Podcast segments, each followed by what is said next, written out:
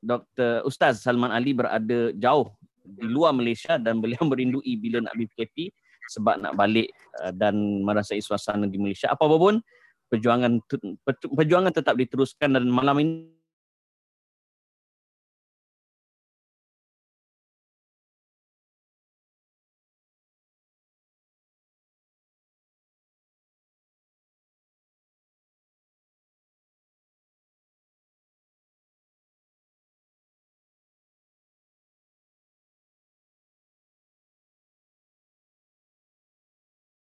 muslim kita boleh bezakan di antara muslim dengan mukmin dan kita boleh terjemahkan nilai Islam, nilai kita sebagai seorang mukmin bukan hanya sebagai kita sebagai individu tetapi di dalam keluarga kita, di dalam kejiranan kita, dalam masyarakat kita, dalam tempat kerja kita, malah kalau boleh dalam pentadbiran negara kita insya-Allah. Jadi tanpa melengahkan masa, saya nak mulakan dengan soalan pertama dahulu. Right? Saya nak mulakan dengan Dr. Rozaimi. Dr. Rozaimi, kita nak mengimbas mula uh, apabila Nabi Muhammad wasallam ditanya tentang Islam, iman dan ihsan. Ini merujuk pada hadis daripada Sayyidina Umar Al-Khattab uh, radhiyallahu anhu yang diriwayatkan oleh Muslim. Uh, di mana Nabi Muhammad SAW menjawab dengan jawapan yang cukup padat, cukup padu dan cukup signifikan. Soalan saya, apa kaitan sebagai permulaan ini di antara iman, Islam dan ihsan. Dr. Zaimi, fadhal mashkura.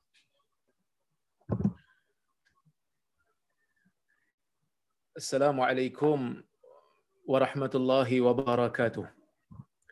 Alhamdulillah nahmaduhu wa nasta'inuhu wa nastaghfiruh wa na'udzu billahi min shururi anfusina wa min sayyiati a'malina man yahdihillahu fala mudilla lahu ومن يضلله فلا هادي له أشهد أن لا إله إلا الله وحده لا شريك له وأشهد أن محمدا عبده ورسوله اللهم ala muhammad wa ala alihi wa sahbihi ajma'in. Amma ba'd terima kasih kepada saudara Amin Idris selaku moderator kita pada malam ini.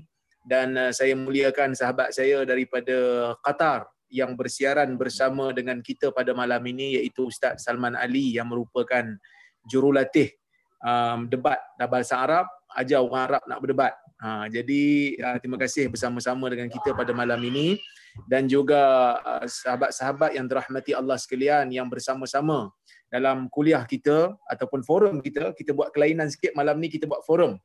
Uh, mudah-mudahan ada kelainan ni dapat memberikan sedikit uh, orang kata apa semangat baru kepada uh, semua yang hadir pada malam ini apabila kita berbicara ya kita perso- ah, kita kembali kepada persoalan kita apabila kita berbicara uh, tentang um, uh, iman Islam dan ihsan kita mesti kembali kepada hadis Nabi sallallahu alaihi wasallam yang menjadi asas utama. Dan saya kira Uh, tuan-tuan dan puan-puan dan rahmati Allah sekalian di dalam uh, forum ini di dalam bilik kuliah secara maya ini telah pun biasa mendengar hadis tersebut. Tapi tak salah untuk saya bacakan semula hadis tersebut untuk kita sama-sama ulang kaji. Kemudian insya-Allah kita akan cuba untuk uh, mendapatkan ataupun kita cuba untuk kembalikan faedah-faedah yang kita boleh ambil daripada hadis ini. Hadis tersebut riwayat al-Imam al-Bukhari daripada Umar bin Al-Khattab radhiyallahu anhu kata katanya bainama nahnu julusun inda Rasulillah sallallahu alaihi wasallam zata yaumin iz tala alaina rajulun shadidu bayadhi siyab shadidu sawadi sya'r la yura minhu la yura alaihi atharu safar ولا يعرفه منا أحد حتى جلس إلى النبي صلى الله عليه وسلم فأسند ركبتيه إلى ركبتيه ووضع كفيه على فخذيه وقال يا محمد أخبرني عن الإسلام. فقال رسول الله صلى الله عليه وسلم الإسلام أن تشهد أن لا إله إلا الله وأن محمد رسول الله وتقيم الصلاة وتؤتي الزكاة وتصوم رمضان وتحج البيت إن استطعت إليه سبيلا. قال صدقت. قال فعجبنا له يسأله ويصدقه. قال فأخبرني عن الإيمان. قال الإيمان أن تؤمن بالله وملائكته وكتبه ورسله واليوم الآخر وتؤمن بالقدر خيره وشره. قال صدقت. قال فأخبرني عن الإحسان. Syarrih. Qala sadaqt. Qala fa akhbirni 'anil ihsan. Qala an ta'budallah ka'annaka tarah fa illam takun tarah fa innahu yarak. Qala fa akhbirni 'anis sa'ah. Qala mal mas'ulu 'anha bi a'lama minas sa'il. Qala fa akhbirni 'an amaratiha. Qala an talidal amatu rabbataha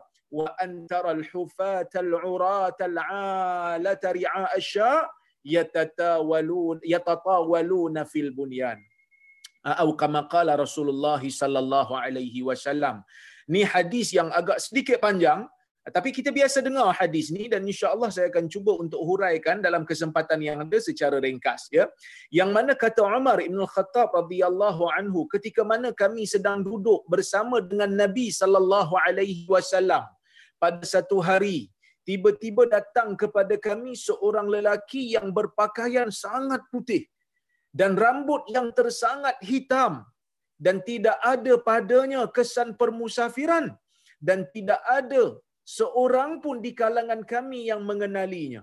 Sehinggalah dia duduk kepada Nabi sallallahu alaihi wasallam menyandarkan lututnya ke lutut Nabi belaga lutut. Dan dia meletakkan tangan dia di atas paha Nabi. Dan dia mengatakan wahai Muhammad beritakan kepada aku tentang Islam bagi tahu aku tentang Islam maka Nabi sallallahu alaihi wasallam mengatakan Islam itu ialah apabila engkau mengucapkan la ilaha illallah Muhammadar Rasulullah engkau mendirikan salat engkau membayar zakat engkau engkau melaksanakan puasa Ramadan dan engkau melaksanakan haji jika engkau mampu untuk sampai kepadanya. Setelah itu laki ni jawab, sadaqta, betul kamu wahai Muhammad. Kata Umar, qala fa'ajibna lahu yas'aluhu wa yusaddiquhu. Kami terkejut dengan dia, kami pelik dengan dia. Sebab dia bertanya Nabi sallallahu alaihi wasallam. Dia tanya, lepas tu dia kata betul. Seolah-olah tanya tu macam tanya bukan tanya nak tahu, tetapi tanya nak uji. Bila Nabi jawab betul, dia kata betul. Maka Nabi setelah menjawab jawapan yang betul dibetulkan pula oleh lelaki ini maka lelaki ini pun kata fa akhbirni anil iman. Khabarkan pula kepada aku tentang iman. Maka nabi sallallahu alaihi wasallam menjawab apa itu iman? Antuk mina billah. Engkau beriman kepada Allah. Engkau percaya kepada Allah. Engkau percaya dalam jiwa engkau sebenar-benarnya. Allah azza wa jalla itulah yang layak untuk disembah dengan sebenar-benarnya. Wa malaikatihi engkau percaya kepada malaikatnya. Wa kutubihi engkau percaya kepada kitab-kitab yang diturunkan olehnya. Wa rusulihi kau percaya kepada rasul-rasul yang diutuskan oleh Allah kepada manusia keseluruhannya. Wal yaumil akhir dan juga hari kiamat engkau percaya ia akan muncul engkau percaya ia akan datang wa tu'mina bil qadr dan kau beriman dengan qada dan qadar khairihi wa syarrih. Yang baik pun daripada Allah yang buruk pun datang daripada Allah dengan ketentuan Allah. Qala sadaqt. Dia kata betul. Laki ni kata betul. Qala fa akhbirni anil ihsan. Beritakan kepada aku tentang ihsan. Nabi kata al-ihsan an ta'budallah ka'annaka tarah. Fa illam takun tarah fa innahu yarak. Engkau menyembah Allah seolah-olah engkau melihat Allah. Dan jika engkau tidak melihatnya, engkau merasakan sesungguhnya dia dia melihat kamu. Ha, kau kena ada perasaan dalam jiwa dia sentiasa melihat kamu. Qala fa akhbirni anis Dia kata bagi tahu aku ha, tentang kiamat. Laki ni tanya kepada Nabi Muhammad SAW bagi tahu aku tentang kiamat. Maka Nabi SAW pun menjawab, Mal mas'ulu anha bi'a'lama minasail. Tidaklah orang yang ditanya ini lebih tahu daripada orang yang bertanya. Qala fa'akhbirni an amaratiha. Bagi tahu aku tentang tanda-tanda kiamat. Ha, bagi tahu aku tentang tanda kiamat. Nabi SAW menjawab, Antalidal amatu rabbataha. Apabila seorang hamba melahirkan tuannya, wa antaral hufatal uratal alata ri'a asya. Dan apabila engkau melihat orang yang tidak bersepatu, orang yang tidak berpakaian, orang yang miskin, yang menjadi pengembala kambing, yatatawaluna fil bunyan. Mereka ini berebut-rebut untuk meninggikan bangunan. Kata Umar, "Summan talak." Kemudian orang ni pun pergi. Uh, laki ni pun pergi, falabistu maliya. Kemudian aku duduk kata Umar beberapa ketika, "Summa qala li, ya Umar, atadri man sya'il?" Wahai Umar, kau tahu tak siapa yang bertanya tu? Qultu Allahu wa rasuluhu a'lam. Aku mengatakan Allah dan Rasul lebih mengetahui. Maka Nabi sallallahu alaihi wasallam kata fa innahu Jibril atakum yuallimukum dinakum. Dia datang kepada kamu untuk mengajarkan kepada kamu agama. Jadi tuan-tuan dan puan-puan yang dirahmati Allah Subhanahu wa taala sekalian, inilah hadis yang kita nak jadikan sebagai panduan pada hari ini. Cuma saya nak ambil beberapa faedah yang kita boleh ambil daripada hadis ni. Yang pertama ialah bila kita tengok eh, di dalam uh, hadis iman Islam dan ihsan ni Jibril alaihi salam ni datang dalam satu bentuk yang orang tak kenal. Kita semua tahu wahyu datang kepada Nabi sallallahu alaihi wasallam dengan banyak cara. Ada caranya Jibril alaihi salam datang dalam bentuknya yang sebenar.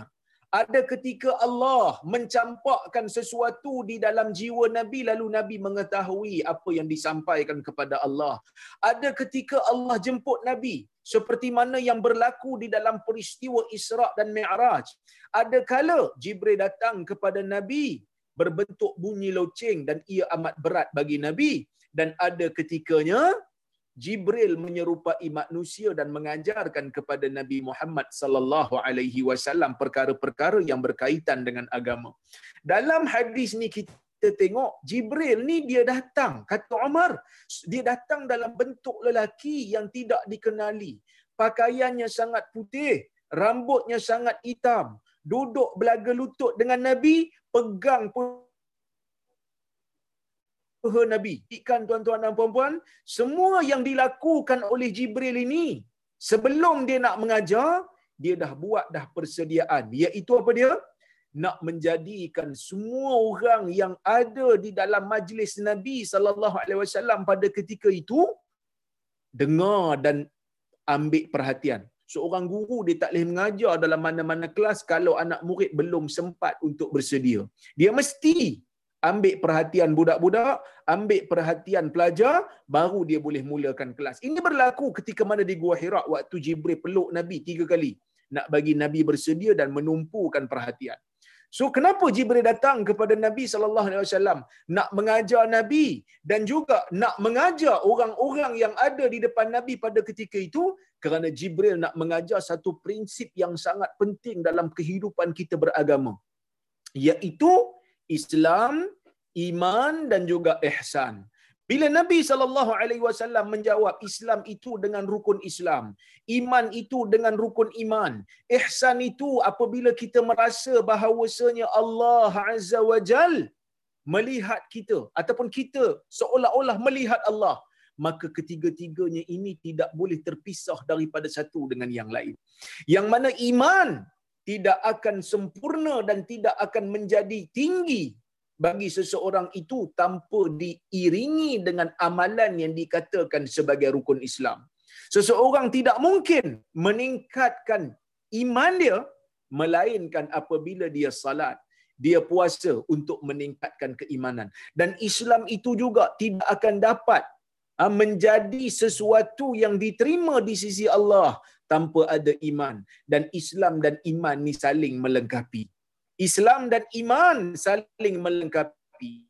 Iman adalah sesuatu perkara yang biasanya address perkara yang kejiwaan, kepercayaan. Dalam hadis ni, Nabi menyebutkan tentang sesuatu yang ada di dalam di dalam jiwa, sesuatu yang ada di dalam di dalam hati manusia dan apabila Nabi menyebut tentang Islam, Islam ialah dalam dalam hadis Nabi kata Islam tu rukun Islam apa dia? Sesuatu yang mesti dibuktikan dengan fizikal. Kerana manusia ini ada roh dan jasad. Roh tidak akan dapat dikuatkan tanpa jasad. Maka sebab itu Allah Azza wa Jal memerintahkan kita untuk solat untuk puasa untuk buat haji. Sebab apa? Sebab nak menguatkan sesuatu yang berada di dalam jiwa insan. Dan tuan-tuan dan puan-puan rahmati Allah sekalian iman dan Islam ini diamalkan serentak untuk menjadikan manusia ni berada di tahap ihsan apa itu ihsan? Ihsan ni ialah apabila dia rasa diri dia dikawal oleh Allah Azza wa Jalla setiap masa. Sebab itu tuan-tuan dan puan-puan rahmati Allah sekalian, Allah menyebutkan di dalam Al-Quran bahawasanya satu benda yang sangat penting dalam beragama ni bukan hanya sekadar kita ni ah, buat solat tu dalam keadaan kita sambil lewa. Kalau setakat solat, orang munafik pun solat. Kalau setakat bayar zakat, mungkin orang munafik pun bayar zakat. Tetapi beza orang mukmin ni yang mengamalkan Islam yang mencapai tahap ihsan, mereka sampai kepada martabat ikhlas. Sebab itu Allah Taala menyebutkan ketika Allah menurunkan wahyu kepada ahli kitab, Allah mengatakan wa ma umiru illa liya'budullaha mukhlishina lahuddin hunafa wa yuqimus salah wa yu'tuz zakah wa dhalika dinul qayyimah yang bermaksud tidaklah mereka itu tidaklah mereka itu diperintahkan melainkan hanyalah untuk ah, menyembah Allah semata-mata dalam keadaan ikhlas membersihkan jiwa. Rasa Allah Taala kawal setiap masa maka tuan-tuan dan puan-puan rahmati Allah hunafa dalam keadaan jauh daripada syirik. Dalam keadaan tidak menyekutukan Allah dengan sesuatu. Sambil mereka melaksanakan salat membayar zakat inilah jalan yang lurus. Jadi bila kita tengok dalam sirah Nabi sallallahu alaihi wasallam bila kita tengok dalam dalam dalam sirah kita akan dapati di sana begitu banyak contoh yang Nabi sallallahu alaihi wasallam berjaya terapkan perasaan ihsan ni kepada para sahabat sebab tu kita tengok ada di kalangan sahabat yang ber, uh, yang telah melakukan dosa. Uh, yang mana mereka melakukan dosa, yang mana dosa tersebut boleh sebenarnya untuk mereka pergi bertaubat seorang-seorang. Tetapi mereka datang kepada Nabi sallallahu alaihi wasallam minta Nabi untuk hukum mereka. Seperti mana yang berlaku dalam kisah Ghamidiyah, seperti mana kisah yang berlaku dalam peristiwa Ma'is yang direjam oleh Nabi sallallahu alaihi wasallam disebabkan dia yang minta sedangkan Nabi sallallahu alaihi wasallam tolak. Kenapa? Kerana dia nak menyucikan dosa dia. Inilah tarbiyah Nabi sallallahu alaihi wasallam. Seseorang yang sampai kepada martabat ihsan, dia rasa bahawasanya diri dia sentiasa dikawal oleh Allah dan sampai kepada tahap khudu' dan khusyuk yang mana apabila sampai kepada bab akidah sampai kepada bab ibadah mereka tak tanya banyak. Sampai kepada bab akidah sampai kepada bab ibadah apa saja yang diperintahkan oleh Allah apa saja yang diperintahkan oleh Nabi Muhammad sallallahu alaihi wasallam walaupun mereka tak faham walaupun di luar fikiran akal mereka mereka terima. Kerana ni semua daripada Allah. Aku tak ada apa aku hanyalah manusia. Yang hidup di atas muka bumi ini yang mana destinasi aku adalah akhirat. Maka sebab itu di hujung hadis tu Jibril tanya Nabi sallallahu alaihi wasallam tentang akhirat. Yang mana dia nak bagi tahu kat kita Jibril seolah-olah nak mengisyaratkan kepada kita semua yang menjadi umat Nabi Muhammad sallallahu alaihi wasallam yang ada bersama dengan sahabat pada ketika itu yang datang membaca hadis ini kemudian daripada zaman Nabi sallallahu alaihi wasallam manusia yang berada di tahap iman, Islam dan ihsan kena ada satu perasaan di dalam jiwa dia bahawasanya kita akan pergi ke satu negeri. Yang mana negeri itulah yang kekal abadi. Yang mana negeri itulah yang akan memberikan kita nikmat atas amal baik yang kita lakukan. Jadi tiga benda ni sangat ber, berkaitan antara satu sama lain. Tidak mungkin seseorang akan dapat martabat ihsan tanpa ada panduan daripada iman dan Islam. Tidak mungkin seseorang itu dapat meningkatkan iman tanpa ada Islam dan ihsan padanya. Tidak tidak mungkin seseorang itu akan menjadi Islam tanpa ada iman padanya. Jadi tuan-tuan dan puan-puan rahmati Allah sekalian, hadis ni sangat cantik. Dalam masa yang sama dia menceritakan tentang prinsip asas yang perlu untuk seseorang itu beragama supaya dia dapat rasa menghayati apa yang Allah Taala perintahkan ni dia perlu buat bukan hanya sekadar tahu. Berapa ramai hari ini manusia yang tahu tentang hukum Allah tetapi dalam masa yang sama dia tak nak buat pun. Ha, dia rasa tak apalah, aku hidup lama lagi dia kata kan. Tapi ihsan menimbulkan rasa bukan hanya tahu tetapi mahu. Ha, jadi tuan-tuan cukuplah sekadar tu untuk round yang pertama ni saya serahkan balik kepada uh, saudara Amin. Wallahu a'lam. Masya-Allah. Satu mukaddimah yang saya kira cukup uh, lengkap walaupun dalam tempoh yang singkat merumuskan tajuk kita permulaannya iaitu iman, Islam dan ihsan. Soalnya uh, kepada Ustaz Salman dan juga kepada semua yang sedang menonton, di mana kita? Itu paling penting. Sebab Dr. Razaimi dah bagi penjelasan pada kita, Islam mesti berkait dengan iman dan iman mesti ada kaitan dengan ihsan.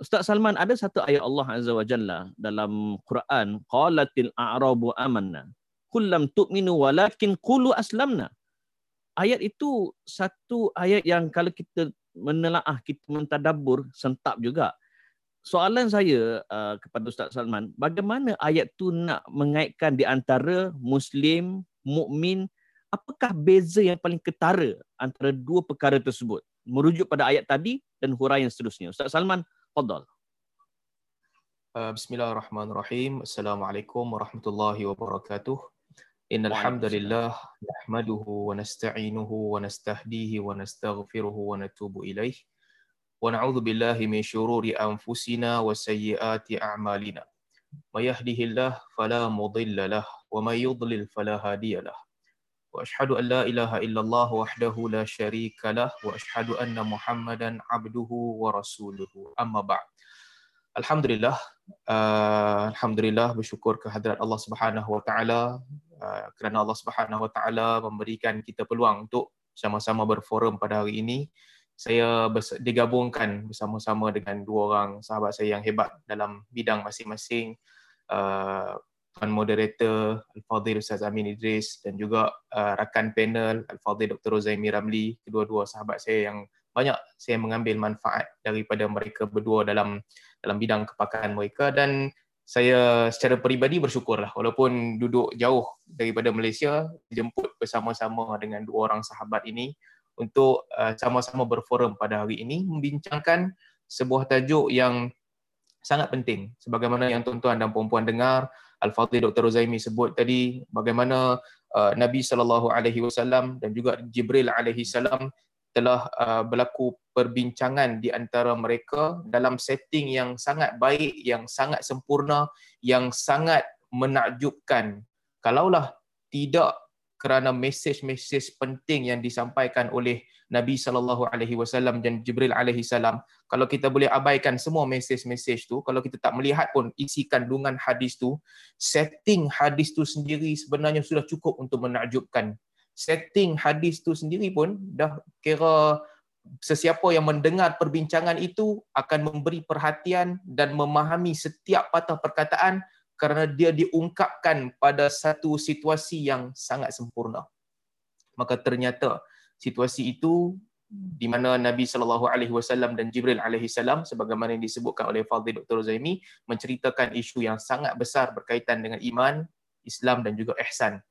Saya tadi sebelum saya nak jawab sedikit uh, soalan daripada tuan moderator Apabila Al-Fadhil Dr. Rozami bacakan hadis tu, saya teringat baik ini antara hadis yang mula-mula hafal masa belajar hadis dulu, silibus awal sekali.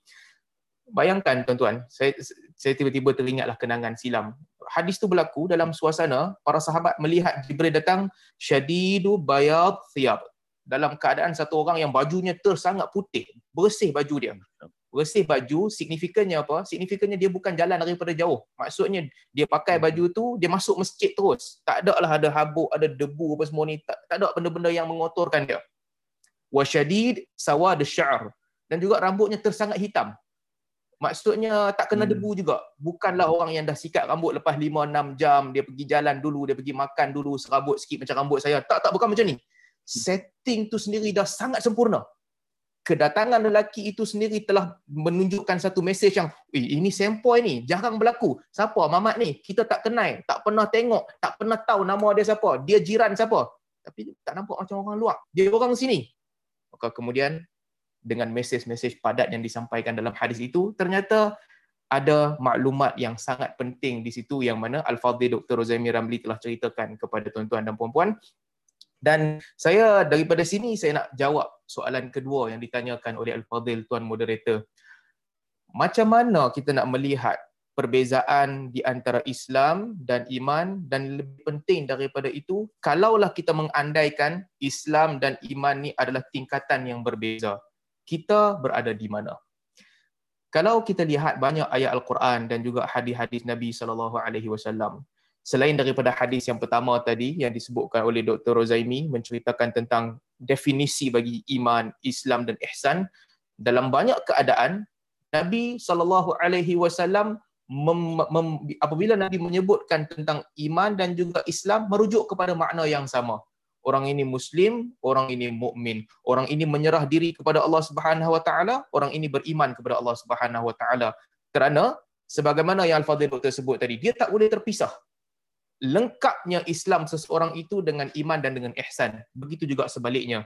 Lengkap apabila Allah Subhanahu Wa Taala memuji seseorang dengan mengambil dengan memanggil seseorang itu atas nama dia Islam Aslam tu wajhi lilladhi fatara samawati wal ard. Aku menyerahkan dan menundukkan wajahku kepada Tuhan yang menciptakan langit dan bumi. Artinya lengkap dah iman dan juga ihsan. Apabila Allah Subhanahu wa taala memanggil seseorang itu dengan panggilan mukminun, innalladzina amanu billahi wa rasulihi. Ataupun dalam perkataan lain. Ulaika humul mu'minun dan sebagainya. Ayat-ayat ini bila guna perkataan mukmin artinya merujuk lengkap bahawa pakejnya mesti lengkap. Dia muslim dia mukmin dan dia muhsin ataupun mukhlis.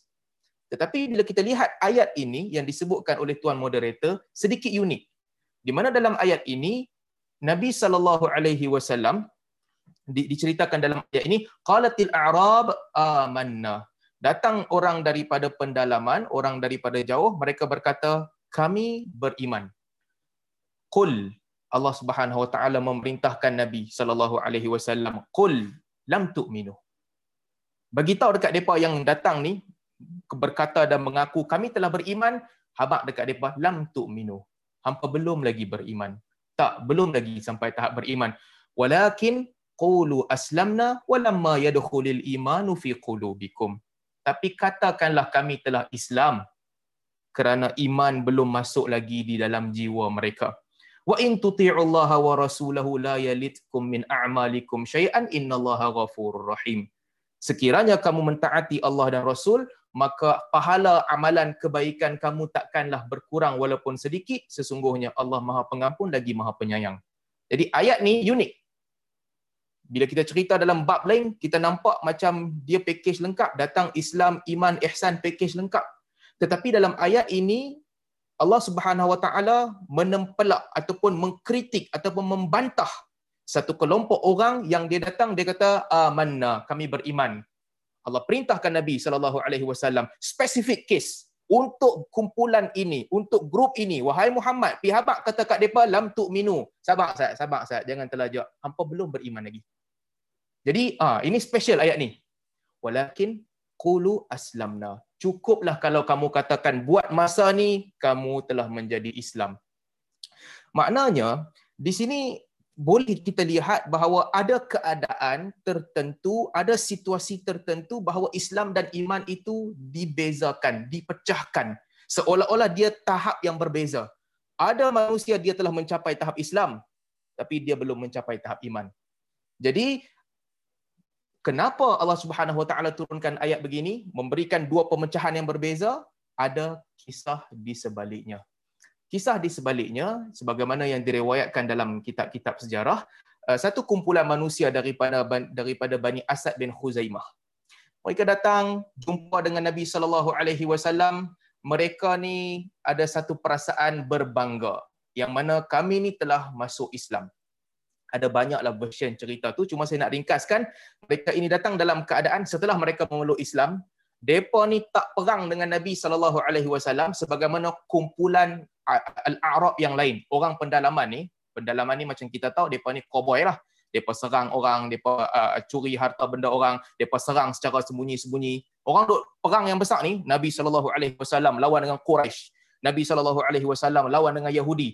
Arab ni kampung depa kecil-kecil jauh-jauh. Depa pukul curi. Itu kepakaran depa. Masa depa tak masuk Islam lagi lah pukul curi. Nampak ada peluang je mereka serang. Nampak ada peluang je mereka cari kesempatan. Itu Arab Maka Bani Asad bin Khuzaimah mereka datang jumpa Nabi sallallahu alaihi wasallam, mereka kata, "Wahai Muhammad, kami ni telah beriman. Kami ni bukan macam Arab yang lain. Kami ni bukan kedudukan seperti mereka yang jahat. Kami telah beriman." Maka di sini apabila mereka datang kepada Nabi sallallahu alaihi wasallam, dia ada satu mesej lain. Bukan sekadar mengakui keislaman mereka, tapi mereka datang membawa membawa satu macam punya kebanggaan kami ni beriman. Jadi konteksnya dia berlaku di situ. Mereka datang dengan bangga menyatakan bahawa mereka beriman. Dalam sebahagian uh, riwayat lain, mereka para ulama menggabungkan ayat ni dengan ayat yang lain pula. Kalau selang dua ayat dalam surah Al-Hujurat juga, Allah Subhanahu Wa Taala menceritakan yamununa alaika an aslamu. Mereka datang jumpa Nabi sallallahu alaihi wasallam, mereka cuba untuk bagi tahu dekat Nabi pentingnya untuk depa ni masuk Islam. Depa nak masuk Islam. Tapi kalau mereka datang mengaku nampak macam eh kita ni macam sama macam bangsa lain. Nak bagi nampak hebat sikit, mereka pergi dekat Nabi sallallahu alaihi wasallam, mereka bagi tahu kat Nabi, "Wahai Muhammad, buatlah ayat nampak macam kami ni, ni penting. Buatlah ayat yang nampak macam bila kami masuk Islam itu sangat menguntungkan agama ini dan sangat menguntungkan engkau." Depa nak masuk Islam, tapi depa pergi kat Nabi sallallahu alaihi wasallam buat ayat cuba untuk pujuk, cuba untuk suarakan kepada Nabi sallallahu alaihi wasallam nak bagi nampak macam Nabi yang perlukan depa. Nak bagi nampak yang Islam ni akan beruntung dengan kedatangan mereka. Tapi kalau kita tengok sirah Allah Subhanahu Wa Taala tak benarkan situasi itu berlaku. Maka dalam ayat seterusnya itu Allah Subhanahu Wa Taala sebut qul la tamunnu alayya islamakum. Saya suka cakap ikut bahasa Penang, wahai Muhammad, pi habaq kata kat depa, ni hampa tak payah doa abang kat aku, kata hampa masuk Islam ni penting untuk aku. Hampa tak payah nak cerita kat aku yang Islam ni betul-betul memerlukan hampa. Tak payah nak mai habaq kat aku, hampa ni penting sangat. Tetapi balillahu yamunnu alaikum an hadakum lil iman. Tetapi Allah lah yang menanamkan dalam jiwa kamu yang menceritakan kepada kamu yang menekankan dalam hati sanubari kamu untuk menerima iman. Jadi untuk kelompok ini Nabi sallallahu alaihi wasallam bagi tahu kepada mereka kamu belum beriman tetapi kamu sekadar Islam sahaja. Setakat ni kamu masih Islam. Maka para ulama apabila mereka mentafsirkan ayat ini sebahagian daripada mereka menyebut bahawa ayat ni tunjuk kat kita Islam sekadar kita mengaku. Apabila orang itu kita anggap dia dia orang itu dia mengaku dia Islam. Dia mengucap syahadah bahawa tidak ada tuhan selain daripada Allah Subhanahu Wa Taala dan juga dia mengucap syahadah bahawa Nabi sallallahu alaihi wasallam adalah Rasulullah, dia dikira Islam sempurna ataupun tidak Islam dia belum sempurna lagi. Kalau dia tidak meninggal kalau dia tak mendirikan solat, dia tidak berpuasa, dia tak bayar zakat, dia ada duit tapi dia tak pi haji, apa pun dia tak buat. Cuma dia ucap syahadah sahaja. Belum sempurna Islam dia. Tapi dengan mengucapkan syahadah kita kira dia tidaklah diperangi, dia tidaklah dibunuh dan apabila dia mati dia ditanam di perkuburan orang Islam. Islam dah dia. So the moment orang tu ucap syahadah dia Islam. Tetapi apakah dia telah beriman? Maka daripada ayat ni nak cerita kat kita belum lagi. Tingkatan iman itu adalah lebih tinggi daripada sekadar seseorang datang dan dia mengaku bahawa dia Islam. Iman artinya seseorang al-iman para ulama kata qaulun wa amalun sebagaimana kata Zuhri dan selain daripada Zuhri mereka kata iman ini adalah ucapan ucapan Islam tadi la ilaha illallah muhammadur rasulullah dan juga amalan. Dia mesti datang dengan package amalan yang menunjukkan bahawa seseorang itu telah beriman. Macam mana pula nampak macam beza. Tadi hadis yang Dr. Rozaimi baca, iman ni merujuk kepada kepercayaan. Dekat sini pula para ulama kata iman ni qaulun wa amalun. Mestilah ucapan dan juga perbuatan. Nampak macam beza. Sabar, Ustaz. Tak beza. Sebenarnya dia dalam konteks yang sama kita tak tahu apa yang berada di dalam jiwa hati sanubari orang tu. Kita tak tahu. Betul ke dia ni ataupun tipu ke dia? Kita tak tahu. Tetapi hadis yang diceritakan oleh Dr. Rozaimi tadi merujuk kepada asas-asas dia. Hang bukan orang beriman, melainkan hang mesti percaya dengan enam benda ni. Enam benda ni mesti bergerak seiring. Satu bantah, dia dikira sudah tidak beriman. terkeluar daripada iman walaupun orang tak nampak dan orang tak tahu kalau ada satu orang yang datang dia kata kita bila mati ni kita jadi debu je. Jadi debu ulat uh, uh, ulat-ulat boleh makan. Badan kita habis selesai. Itulah masalah. Hidup kat dunia pulun lah takak mana boleh pulun. Dah mati habis cerita tak ada apa dah. Manfaat pun tak ada manfaat eh, mudarat pun tak ada. Kafir orang tu. Walaupun ucapan dia begitu. Sebab apa dia kafir? Sebab dia tak beriman dengan hari kebangkitan semula. Kalau dia cakap tu merujuk kepada tak ada dah kebangkitan semula dia kafir mhm iman tak lengkap. Sebab itu kata Imam Al-Ghazali rahimahullah uh, ahli falsafah yang membantah kebangkitan semula ni, mereka bantah, mereka kata tak wujud, mereka kafir. Sama juga kalau orang tu dia ikut mazhab apa uh, Mastura punya bapa Mansur Al-Buaya kan dia kata kat dia kata dekat hmm. ah nama apa Mansur Al-Buaya ni kata harta, kekayaan, kesenangan ni semua bukan di tangan Tuhan tapi di tangan bapa. Satu dia takabur, takabur. Tapi lebih besar daripada takabur, dia kafir. Kenapa? Kerana Mansur Al-Buaya ni pada ketika ini dia tidak beriman dengan qada dan qadar Allah Subhanahu Wa Taala. Jadi iman adalah pakej kepercayaan yang lengkap. Hang tak boleh ambil satu dan hang tolak yang lain hang jadi kafir. Tak ada orang boleh kata aku beriman dengan Allah Subhanahu Wa Taala tapi dia tolak Nabi sallallahu alaihi wasallam melainkan dia kafir. Tak ada orang boleh kata aku beriman dengan Allah Subhanahu Wa Taala, aku beriman dengan Nabi sallallahu alaihi wasallam tapi aku tak percaya ada hari kiamat. Pun dia kafir juga. Lengkap. Dan persoalan yang kedua, macam mana kita nak nampak orang itu beriman ataupun tidak? Kita melihat orang itu daripada amalan dan tingkah lakunya.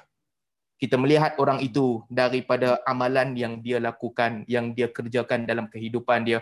Ada minimum requirement, asas-asas amalan yang kena buat jadi di situlah yang kita lihat. Maka apabila kita balik kepada nak syarah ayat ni, Nabi sallallahu alaihi wasallam ketika Nabi kata kat depa belum lagi kamu belum lagi beriman lam tu'minu walakin qulu aslamna. Kamu belum beriman katalah baru kamu ni baru Islam nak menunjukkan bahawa aku masih menantikan mana bukti-bukti yang menunjukkan bahawa kamu ini tergolong di kalangan orang beriman. Apa yang hampa buat Setelah hampa kata la ilaha illallah Muhammadur Rasulullah, okey, aslamna. Kami telah surrender, kami telah masuk agama Islam. Sebelum nak sampai tahap atas lagi, nak bagi nama bahawa mereka ni orang beriman, apa amalan yang kamu buat? Itu penting. Dan di sini saya nak panjangkan sedikit persoalan ni. Ada dua perkara. Satu, ayat ini sebagaimana dalam banyak hadis-hadis lain dan ayat-ayat lain nak menunjukkan kepada mesej bahawa kita janganlah berasa berbangga dengan apa yang kita ada kalau perkara itu tak layak pun menerima kebanggaan. Kalau kita buat tu sikit, kita tak perlulah mencari kebanggaan yang banyak. Sikap ini Allah Subhanahu Wa Taala tak suka. Nanti kalau ada masa saya akan sambung sesi akan datanglah sambung sedikit bab ni. Jadi yang yang eh, eh, jangan rasa yang kita ni besar, kita ni terlalu hebat kalau amalan kita ni tak sebanyak mana pun. Kita taklah sebesar mana. Dan kita kena fikir bahawa sebenarnya bukan agama ni yang perlukan kita. Agama tidak perlukan kita. Kalau kita tak buat kerja agama, orang lain akan buat kerja tu. La tamunu alayya islamakum. Nabi bagi tahu dekat depa ni Bani Asad ni, hampa tak payah nak mai cerita kat aku yang hampa ni penting aku nak terima hampa masuk Islam, tak payah. Tak perlu, itu tak perlu. Kerana kita kena faham yang agama ni tak perlukan kita. Nilai kita ini tidaklah besar pada agama, tapi agama itu besar untuk jiwa kita kalau kita tidak membantu Allah Subhanahu Wa Taala akan jadikan kaum lain yang membantu agama ini kalau bukan kita. Orang lain boleh buat kerja tu. Tapi kita kena sedar bahawa kita perlukan agama. Kita perlu doa kepada Allah Subhanahu Wa Taala supaya Allah gerakkan hati kita bagi membantu agama ini. Itu sikap yang baik. Supaya Allah gerakkan kita, Allah jadikan kita rasa macam ya Allah tolonglah aku untuk menolong agamamu. Ya Allah bagilah taufik kepada aku untuk buat kerja agama ni. Ini sikap yang kita kena tanam. Dan jangan sekali-kali kita rasa bahawa aku telah banyak berbakti kepada agama ni. Siapa pun kita. Kita telah banyak mengajar ilmu, kita telah banyak bersedekah, kita telah banyak infak, kita telah banyak uh, meng, meng, uh, mendamaikan antara dua orang. Jangan kita rasa bahawa kita ni telah banyak ber, ber, memberi kepada agama ini dan agama berhutang kepada kita kita yang hmm. perlukan agama. Hmm. Jadi ini mesej penting yang kita kena tanamkan dalam jiwa masing-masing sebagaimana yang disebutkan oleh Nabi sallallahu alaihi wasallam biarlah amalan kita yang bercakap bukan kita menceritakan kebesaran sedangkan amalan kita tidak pun sebesar itu. Saya berhenti setakat ini dulu, kembali semula kepada saudara Amin. Uh, terima kasih untuk soalan yang pertama. Jazakallah kepada uh, Ustaz Salman. Sebelum saya pergi soalan seterusnya, Ustaz Salman, apa yang paling diindui di Malaysia? Nasi kandak ke apa? Dia kan kita, dia ada ni lah, dia ada apa? Beberapa benda yang melekat dalam jiwa kita. Nasi kandak, saya rindu tapi saya tak nampak bau-bau macang nasi kandak tu tak nampak sebab dia jauh, sangat jauh. Makan nasi kat rumah, ataupun makan nasi kat kedai dia sangat jauh daripada nasi kandak menyebabkan tak ada benda yang mengingatkan kita kepada nasi kandak lah. Bak kata apa uh, apa nama orang yang mencintai Laila tu Laila tak ada tandingan dah. Dia seorang je. Tak ada benda yang boleh mengingatkan kepada dia. Dia level dia lain. Tapi yang buat saya teringat ni yang kedua. Yang kedua adalah laksa. Laksa ni cerita sikit sebab makanan Arab depa suka makan uh, apa nama sayur tu lettuce eh let, uh, uh, adalah sayur yang orang uh, dalam laksa kan? So bila yeah. bau sayur tu bau bau dalam laksa ada benda tu. So laksa bila campur dengan kuah laksa bau dia naik. So setiap kali saya makan sayur tu otak akan teringat laksa. Jadi oh, sebab wow. bau dia sama dengan bau laksa. Jadi saya tak, tak nanti kami hantar tak apa nanti kami hantar gambar. Ay, jangan tak gambar jangan, jangan tu. Sebab Nasi kanak ni level lain. Tak ada bandingannya di sini. Tapi laksa ada sedikit itu yang buat teringat tu lah. Okey. tak yang hantar gambar tu kejam. Okey. Uh, untuk jadi, ringkas daripada apa yang Ustaz Salman sebut tadi, kalau dalam matematik biasa 6 tolak 1 5. Tapi dalam konteks kita orang beriman 6 tolak 1 kosong. Kita mesti menerima keseluruhannya. Udkhulu fi silmi kafah kita masuk Islam secara menyeluruh, keseluruhan. Saya nak pergi kembali kepada Dr. Zaimi. Ada yang menyandarkan kata-kata ini kepada Syekh Muhammad Abduh.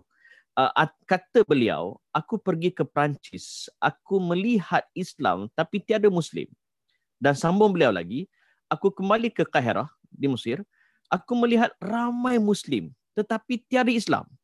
Makna dia pertama sangat deep lah.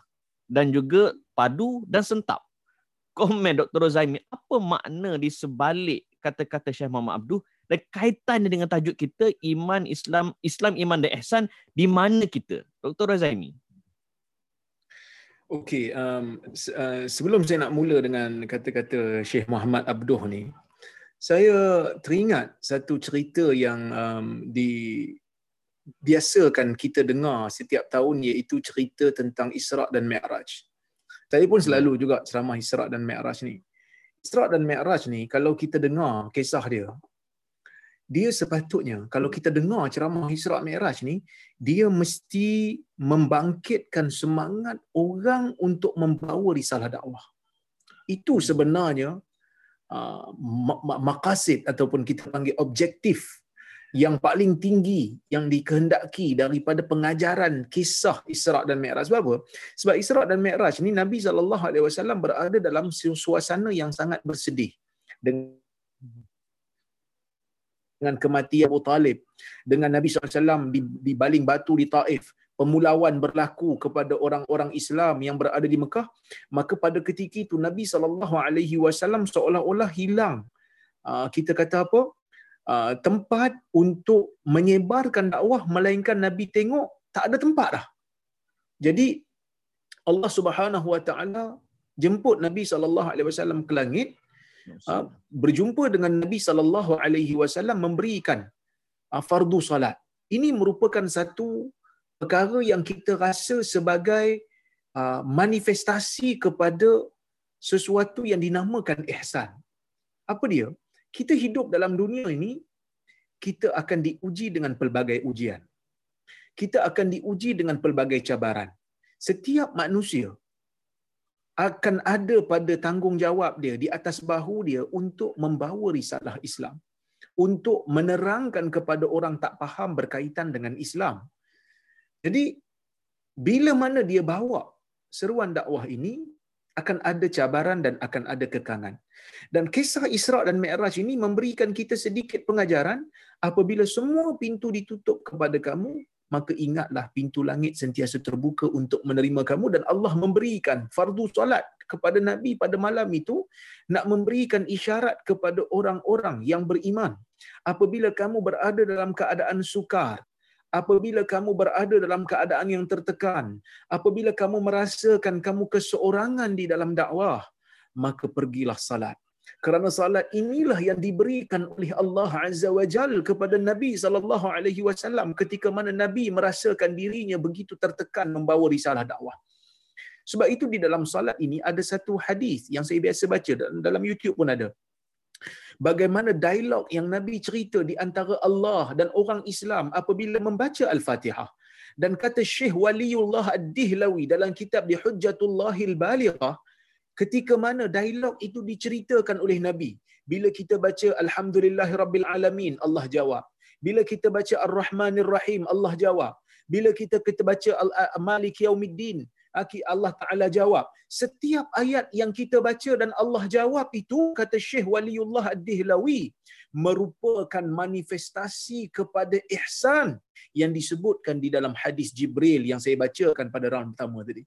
Jadi sebab itu, ha, saudara Amin dan juga uh, hadirin hadirat yang dirahmati Allah sekalian, bila kita sebut tentang ihsan, ihsan itu bukan hanya merangkumi ibadat kita dengan Allah, tetapi juga ihsan merangkumi apa yang ditunjukkan oleh Nabi sallallahu alaihi wasallam dalam dakwah iaitu Nabi ni bila buat satu benda dia buat sehabis baik. Sebab itu Nabi tertekan. Walaupun waktu Nabi pergi ke Taif tu sebenarnya ada je orang yang ikut Nabi. Ada Abu Bakar, ada Umar, ada ramai orang yang berada dengan Nabi pada masa tu. Tapi Nabi merasakan itu belum lagi mencukupi kerana dakwah Islam ni dia bukan hanya dakwah kita kata melukut di tepi gantang ataupun sekadar melepah batuk di tangga saja. Dia mesti buat yang sehabis baik.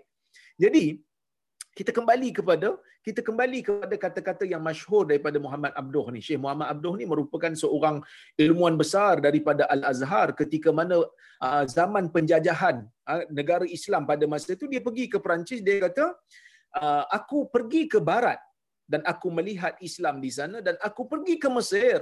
Aku pergi ke negara Islam ke timur. Tetapi aku tidak aku hanya uh, apa ni melihat orang Islam tapi Islam tak ada kat sana. Saya ingat lagi ini di antara benda-benda yang yang disebut uh, sebagai orang kata apa? Sebagai bahan lawak lah bahan ejekan kepada orang Islam yang ada pada zaman era-era lepas penjajahan. Ketika mana Israel berjaya ya, mewujudkan negara Israel ni, uh, orang tanya kepada salah seorang daripada menteri di Israel, kau tak silap, Isaac Robin, kau tak silap. Orang tanya dia, Israel tak takut ke dengan kemarahan orang Islam? Dia kata, selagi mana orang Mesir tak reti nak beratur, maka selagi tu kita tak payah takutlah. Ha, kalau dia tak reti nak urus diri dia, maka kita kita jangan risaulah dia nak urus orang lain. Tak akan mungkin. Dan sama juga kisah macam saya dok teringat kisah uh, ni cerita lah tak tahulah betul ke tak tapi boleh ambil pengajaran lah iaitu apabila salah seorang daripada presiden uh, Mesir pergi ke uh, sorry presiden Amerika Syarikat pergi ke Mesir dia buat lawatan di Mesir dekat Kairah dia tengok eh orang apa orang Mesir ni tak bersih sampah merata tiba-tiba jalan-jalan-jalan dia tengok orang Mesir duk kencing kat dinding Lepas tu dia beritahu kat Presiden Amerika, ah, dia beritahu kat Presiden Mesir, apa ni? Rakyat tak ada civic. Rakyat tak ada disiplin. Pantang nampak dinding kencing. Uh, Presiden uh, Mesir ni pun tunduk. Yalah kan? Dia tunduk. Ya, dia tak dia jawab lah. Lepas tu lawatan balas berlaku. Uh, bila pergi ke negeri Amerika Syarikat, jadi Presiden Mesir ni pun meraya-raya dengan dengan apa orang kata melawat lah negeri-negeri di Amerika Syarikat ni dia bawa bersama dengan Presiden Amerika Syarikat. Dia masa tu dia dendam lah. Oh kau datang negeri aku kau cari benda yang tak elok. Eh. Aku pun nak tengok agak. Bukan tengok negeri kau baik ke tak? Tengok-tengok ada juga orang kencing tepi dinding. Ada juga orang kencing tepi dinding. Jadi apa lagi? Presiden Mesir ni pun kata, ha, dulu hang kata kat aku, negeri aku ni tempat orang kencing tepi dinding. Ni negara hang pun sama. Aku pergi negara hang pun sama juga. Ada orang kencing kat dinding juga bila tengok-tengok rupanya orang Mesir yang duduk kat mereka. Jadi nak kata orang ada. Jadi nak katanya uh, apa yang disebutkan oleh Syekh Muhammad Abduh ini adalah sesuatu yang sepatutnya ditunjukkan kepada orang tetapi tak ditunjukkan. Dalam peristiwa yang saya sebut tadi iaitu peristiwa berlakunya uh, uh, kuliah Nabi bersama dengan Jibril dan Jibril mengajar Nabi dan juga mengajar kepada sahabat-sahabat yang lain tentang iman Islam dan ihsan yang menjadi prinsip kepada pegangan agama. Jibril datang dalam keadaan pakaiannya sangat bersih. Bajunya tidak ada langsung kesan musafir. Rambutnya tersangat hitam. Dia memberikan satu gambaran yang hebat kepada orang yang ada di sekeliling dia. Bahawasanya dia adalah satu orang yang bukan biasa-biasa. Ni bosku ni. Ni bukan biasa-biasa ni. Sebab dia datang dalam pakaian yang sangat-sangat menerujakan orang lain. Ini yang berlaku pada uh, yang berlaku pada Jibril ataupun yang ditunjukkan oleh Jibril pada masa itu.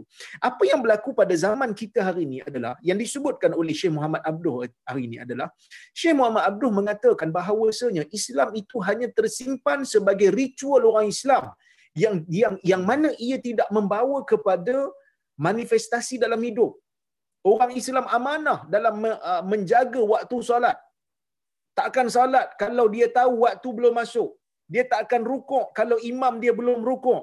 Dia tak akan bagi salam kalau imam dia belum bagi salam. Amanah dia dalam ibadat dia. Sebab dia tahu ibadat ni kalau tak ikut disiplin, ibadat tak sah. Tapi benda ni tidak ditunjukkan di dalam tidak ditunjukkan di dalam kehidupan. Bila meniaga orang Islam nipu. Buang sampah orang Islam champion buang sampah tak ikut tak ikut tong sampah. Jadi bila Muhammad Abdul datang, dia datang dalam keadaan dia datang ke ke barat dalam keadaan masa tu negara Islam dijajah. Apa sebab negara Islam ni yang menjadi dia ni orang kata negara Islam sebelum daripada dijajah dia membina tamadun yang besar. Andalusia, Bani Umayyah, Abbasiyah membina tamadun yang dahsyat sehingga Rom dan Parsi pun jatuh. Sehingga Rom dan Parsi pun berjaya dijatuhkan, berjaya dikuasai. Kerana para sahabat dia bukan hanya memandang agama itu hanya sekadar benda yang yang yang antara kita dengan Allah semata-mata tetapi mission itu disampaikan dengan tindakan mereka. Mereka ada sifat amanah, mereka mengutamakan umat dalam setiap keadaan. Jadi mereka tidak selfish, ah, mereka amanah, mereka berintegriti. Ah, jadi mereka tidak ada sifat dengki mendengki. Ah, sebab itu tuan-tuan dan puan-puan rahmati Allah kita baca sirah. Kita baca sirah tengok macam mana Umar dan Abu Bakar.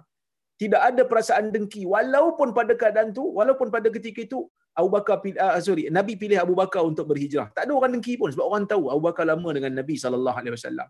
Abu Bakar ni memang rapat dengan Nabi SAW. tidak ada perasaan hasad dan dengki. Bila masuk perasaan hasad dan dengki? Bila masuk bila mana orang jadi senang? Zaman Osman berlaku pembukaan besar orang masuk bawa harta banyak itu ketika mana zaman Umar pun ketika mana harta-harta Parsi dibawa masuk bila harta Parsi dibawa masuk aja ke negara Islam, Umar menangis. Sebab itu Abdul Rahman bin Auf tanya, dia kata ya ya, ya Amirul Mukminin, ma yubki inna inna al-yawm yawmus surur wal farah. Wahai Amirul Mukminin, apa yang menyebabkan kamu menangis pada hari ini? Ini hari kemenangan, hari gembira. Sepatutnya kau happy. Kata Umar, tidak masuk benda ni pada satu kaum. Melainkan akan masuk kepada dia al-hasad wal-baghda. Hasad dan benci-membenci.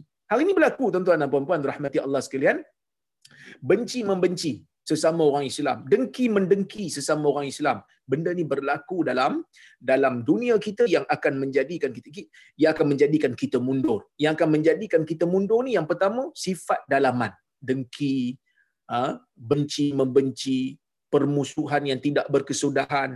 Kita mungkin berbeza dalam beberapa perkara umpamanya. Ha, mungkin saya dengan Ustaz Salman berbeza dalam beberapa perkara. Mungkin saya dengan Dr. Mazhar berbeza dalam beberapa perkara. Tapi kami bersahabat. Kerana kita tahu perbezaan itu tidak menjadikan kami bermusuh. Ali kata ustaz tak apalah ustaz sama-sama apa sama-sama bidang hadis. Tak juga ada golongan Asy'ari. Ustaz No Derus umpamanya. Saya panggil dia ke UPSI. Bagi ceramah lagi saya bagi dia platform walaupun uh, saya akidah lebih kepada Salafi dia akidah kepada Asy'ari tapi kita boleh berkawan kerana kita adalah muslim. Tapi ada manusia yang bila ber, bergaduh ni, bila berbeza pendapat, dia gaduh sungguh-sungguh. Kalau boleh nak nak humban orang masuk dalam penjara. Hanya disebabkan perbezaan school of thought. Ini yang akan menjadikan manusia menjadi mundur. Sebab apa? Sebab mereka tidak bersedia untuk melakukan wacana intellectual. Sebab itu saya katakan ya, saudara Amin. Dalam Islam ni, saya ingat dalam dunia ni agama Islam yang satu-satunya agama yang memberikan uh, orang kata apa uh, perhatian yang penting kepada agama. Bahkan dalam Islam ni ada agama yang dipanggil sebagai fardu ain yang wajib dipelajari oleh semua yang berkaitan dengan ibadat apa semua ni dan ilmu-ilmu yang bermanfaat selain daripada ilmu fardu ain tu dia termasuk dalam ilmu fardu kifayah. Ilmu undang-undang, sivil, ilmu ekonomi, ilmu sains politik, ilmu perubatan. Kita tak kata ilmu ni tak boleh dipelajari. Bahkan kita kata ilmu ni adalah ilmu fardu kifayah. Mesti ada orang Islam pergi belajar kalau tak berdosa. Kerana dia memberikan manfaat kepada umat secara keseluruhannya. Tapi yang apa yang berlaku hari ini? Yang berlaku hari ini adalah umat Islam. Bila ada dengki, bila ada ta'asub, tidak tidak orang kata apa tidak bersedia untuk uh, melakukan intellectual discourse maka mereka bergaduh mereka membenci dan akhirnya mereka runtuh meruntuhkan dan akhirnya penjajah mula masuk. Dan bila penjajah masuk penjajah kekalkan kita sebagai orang yang jahil. Sebab itu bila Perancis masuk kan bila Perancis masuk ke Mesir ramai penulis-penulis Mesir kata dia dia padamkan ataupun dia dia dia dia, dia tak bagi Uh, pendidikan melainkan pada orang-orang yang tertentu saja orang yang dianggap sebagai nak jadi pemimpin saja. Bahkan kalau kita tengok hari ini pun mana-mana diktator dalam negara uh, mana-mana diktator dalam negara dia tidak akan memberikan pendidikan kepada rakyat dia yang mencukupi sehingga rakyat dia boleh berfikir. Sampai rakyat dia boleh berfikir. Dan akhirnya kita tersalah faham. Kita ada juga di kalangan orang Islam ni yang kadang-kadang dia merasakan bahawasanya bila nak maju, bila nak berkembang, dia kena uh, jadi sekular. Ha, dia kena jadi sekular. Ha, sebab apa? Sebab barat jadi sekular, jadi dia, dia jadi maju. Tapi sebenarnya kita kena tengok sejarah sekularisme di negara barat. Yang mana negara barat, kenapa dia orang memunculkan idea sekularisme? Kerana di zaman itu mereka dicengkam oleh gereja gereja sangat mencengkam mereka sehingga tidak dibenarkan mereka ini untuk mengkaji ilmu-ilmu sains. Ilmu pada orang-orang gereja hanyalah biblical knowledge. Yang mana sains pada masa itu dianggap sebagai ilmu syaitan, ilmu jahat. Ha, ilmu yang jahat. Ya. Jadi mereka buat Renaissance, akhirnya mereka buat satu idea sekularisme, agama ni secluded. Ha, hanya untuk uh, ritual peribadi. Jadi agama jangan kacau pemerintahan negara. Kenapa? Kerana agama itu mengongkong. Islam daripada awal, Islam tak mengongkong. Islam daripada awal sangat-sangat mesra kepada sains. Kalau kita tengok dalam ayat-ayat Quran, kita akan dapati ayat Quran bercerita tentang uh, empirical eksperimen. Allah Subhanahu Wa Taala suruh melihat, memerhati dan mengkaji bagaimana perjalanan alam ini. Tapi kita tak berpada dengan, kita tak buat apa yang Allah Ta'ala suruh. Kita tak membaca, kita tak menganalisa, kita tak mengkaji. Kita pergi tengok apa? Kita pergi tengok uh, terung dipotong ada uh, tulisan Allah dalam tu. Daging dipotong ada tulisan Allah dalam tu. Uh, saya bukan nak kata benda tu tak menunjukkan kebesaran Allah. Tapi tu tak cukup. Sebaliknya, Al-Quran suruh kita kaji. Bila Nabi SAW mengisyaratkan tentang hadis-hadis yang berkaitan dengan kejadian alam umpamanya.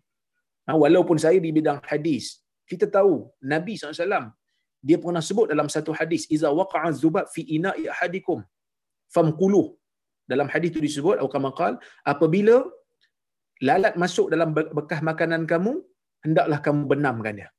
Benam dengan lalat tu fa inna fi ahad janahaihi da wa fil akhir shifa. Kerana sebahagian badannya itu ada yang kata sebahagian badan ada yang kata sebahagian kepak. Sebelah kepak ataupun sebahagian badannya itu ada penyakit dan sebahagian lagi ada penawar Kan? Tapi orang Islam ada gaji tak benda ni? Kenapa Nabi suruh benamkan? Orang Islam tak gaji. Kalau kita tengok tulisan-tulisan sarjana-sarjana hadis yang membela hadis ini daripada tomahan orang-orang orientalis yang uh, beragama Kristian ataupun Yahudi yang mengkaji Islam, mereka bila jawab hadis ni je, mereka akan pergi kepada uh, makmal China. Itu pun tidak berbukti Sepatutnya orang Islam kena buat kajian ni. Tengok apa yang ada dalam lalat tu sehingga Nabi kata, bukan kita tak percaya, tetapi kita nak membuktikan kepada alam dengan bukti yang saintifik. Apa yang disebutkan oleh Nabi wasallam ini benar-benar selari dengan pembuktian saintifik hari ini. Tapi malangnya Hari ini orang Islam stagnan. Sebab apa? Sebab mereka hanya jadi bangsa yang meniru. Mereka hanya menjadi imitate, imitator, menjadi bangsa yang meniru kepada orang lain. Bangsa yang meniru sekali-kali tidak akan jadi ah, tidak akan jadi kita panggil apa? Um, superior. Mereka tidak akan jadi lebih tinggi daripada orang yang ditiru. Orang yang ditiru akan jadi lebih tinggi. Ha, jadi um, ini semua akan menjadikan seseorang itu ha, ataupun sesebuah negara itu menjadi mundur. Kita tengok hari ini negara orang Islam sangat menyedihkan. Sampah tidak diuruskan, akhlak tidak ada, etika tidak ada. Jadi semua ini menjadikan orang-orang Islam hanya ada Islam, hanya ada orang Islam tetapi Islam tidak berjaya ataupun prinsip Islam dan akhlak Islam tidak berjaya ditunjukkan di dalam kehidupan mereka di luar sana. Wallahu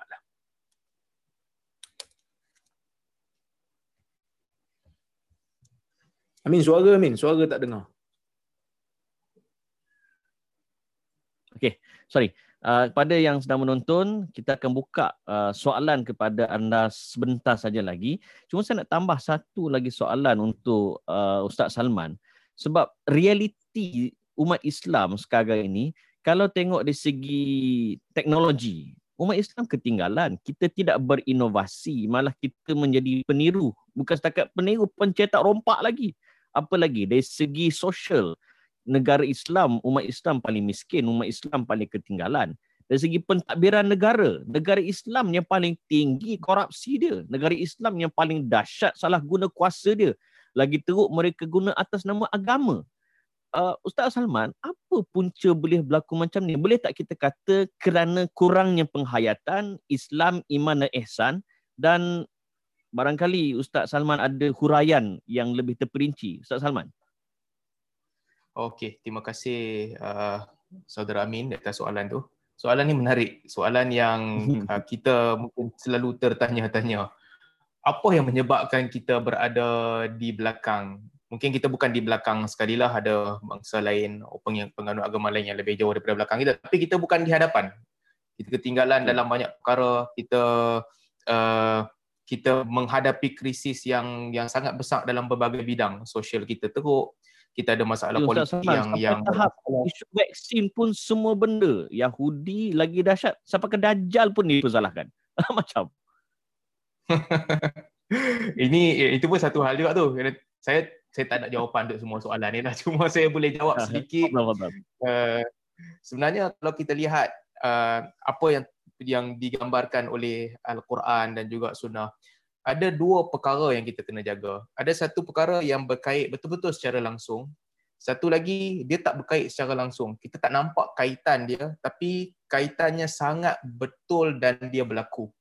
Iaitu mhm. apabila kita tidak menjaga hubungan kita dengan Allah Subhanahu Wa Taala, perkara lain dalam hidup kita akan hancur. Ini kita kena jaga. Mustawa fard atas kapasiti individu, individu yang tidak menjaga hubungan dia dengan Allah Subhanahu Wa Taala, dia akan menghadapi masalah. Kalaupun bukan masalah dia di dunia, masalah dia di akhirat nanti. Tapi kita lihat ramai yang menghadapi masalah sejak di dunia lagi. Itu individu. Tapi lebih besar daripada individu, ini janji Allah Subhanahu Wa Taala yang disampaikan melalui lisan Nabi sallallahu alaihi wasallam. Idza idza tabaya'tum bil 'inah wa akhadhtum adnab al-baqar wa raditum bizar' wa taraktumul jihad fi sabilillah. Apabila kamu melakukan empat perkara ini. Satu tabaya'tum bil ainah. Kamu banyak jual beli dengan bay'ul ainah. Bay'ul ainah ni maksudnya uh, susah nak panjang nak cerita dia cuma pendek pendekkan cerita saya nak beli barang daripada Dr. Rozaimi, saya nak duit, duit tak cukup. Nak ambil duit daripada Dr. Rozaimi tapi saya ada mouse. Ini je yang saya boleh pegang. Nampak kat sebelah. Saya bagi dekat dia mouse ni, dia bagi dekat saya RM50 untuk mouse ni. Saya dapatlah RM50. Kemudian dia jual balik mouse ni dekat saya sebab dia bukan mau mouse ni pun. Dia jual balik dekat saya, saya kata dekat dia aku beli mouse ni daripada hang dengan harga RM75, bulan-bulan bayar RM4. Bila nak habis wallahu alam lah. So ini baik orang inah. Tapi saya bukan nak cerita bahawa hukum syarak. Haram ke halal ni cerita lain kali. Cuma nak kata Nabi sallallahu alaihi wasallam sebut idza tabaya'tum bil 'inah. Apabila kamu nanti banyak jual beli 'inah, mungkin signifikannya di sini kamu tak ada duit. Kamu tak ada harta tapi kamu nak memperbanyakkan harta, kamu gunalah trik-trik ini untuk nak buat business transaction tapi kamu tak mampu. Artinya nak menunjukkan jual beli jadi keutamaan kamu. Itu Itulah cerita dia. Ada yang tak mampu pun tapi dia tetap nak terlibat dengan jual beli. Otak dia daripada bangun pagi dia fikir nak jual beli. Macam mana nak buat duit hari ni? Macam mana nak dapat keuntungan hari ni? Daripada pagi sampai ke malam sebelum tidur dia fikir juga Allah, macam mana boleh rugi hari ni? Patut tak rugi? Idza tabayatum bil ainah. Apabila itu menjadi keutamaan kamu. Wa akhadhtum aznabal baqar. Apabila kamu uh, mengira-ngira ekor lembu uh, wattaba'tumul baqar dalam hadis lain disebutkan apabila kamu uh, seronok dengan binatang tadi dengan jual beli ini dengan binatang pula dia kira sumber makanan. Macam mana aku nak bagi banyak hasil tanam makanan ni nak bagi orang boleh makan? Sama juga lah yang lain. Macam mana aku nak banyakkan production untuk jual ke orang dan aku dapat untung? Wa akhadhtum aznabal baqar. Wa raditum bizar' dan kamu sangat bergembira dengan tumbuh-tumbuhan kamu. Macam mana nak memperbanyakkan hasil? Apa yang perlu aku buat supaya hasil aku menjadi lebih lumayan keuntungan? Nabi saw sebut tiga benda ni bukan kerana tiga benda ni buruk. Sebab tiga perkara ini adalah keutamaan manusia di zaman tu. Orang bekejar-kejar nak untung di dunia, dia kena kejar tiga ni lah. Tabayatum bil'ina, akhadtum adnabal baqar dan juga raditum bizara' jaga perniagaan, jaga tumbuh-tumbuhan dan jaga uh, bekalan makanan iaitu binatang ternakan. Tiga benda ni penting, memang penting.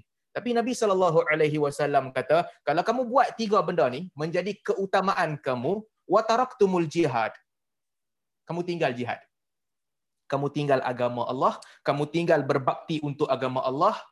Ini janji Nabi sallallahu alaihi wasallam sallallahu alaikum dhul Allah Subhanahu wa taala akan mencampakkan dan mengikat kamu dengan kehinaan. Kamu akan dihina. La yanzi'uhu hatta tarji'u ila dinikum. Kehinaan itu takkan hilang dan takkan tercabut daripada kamu sehinggalah kamu kembali kepada agama kamu.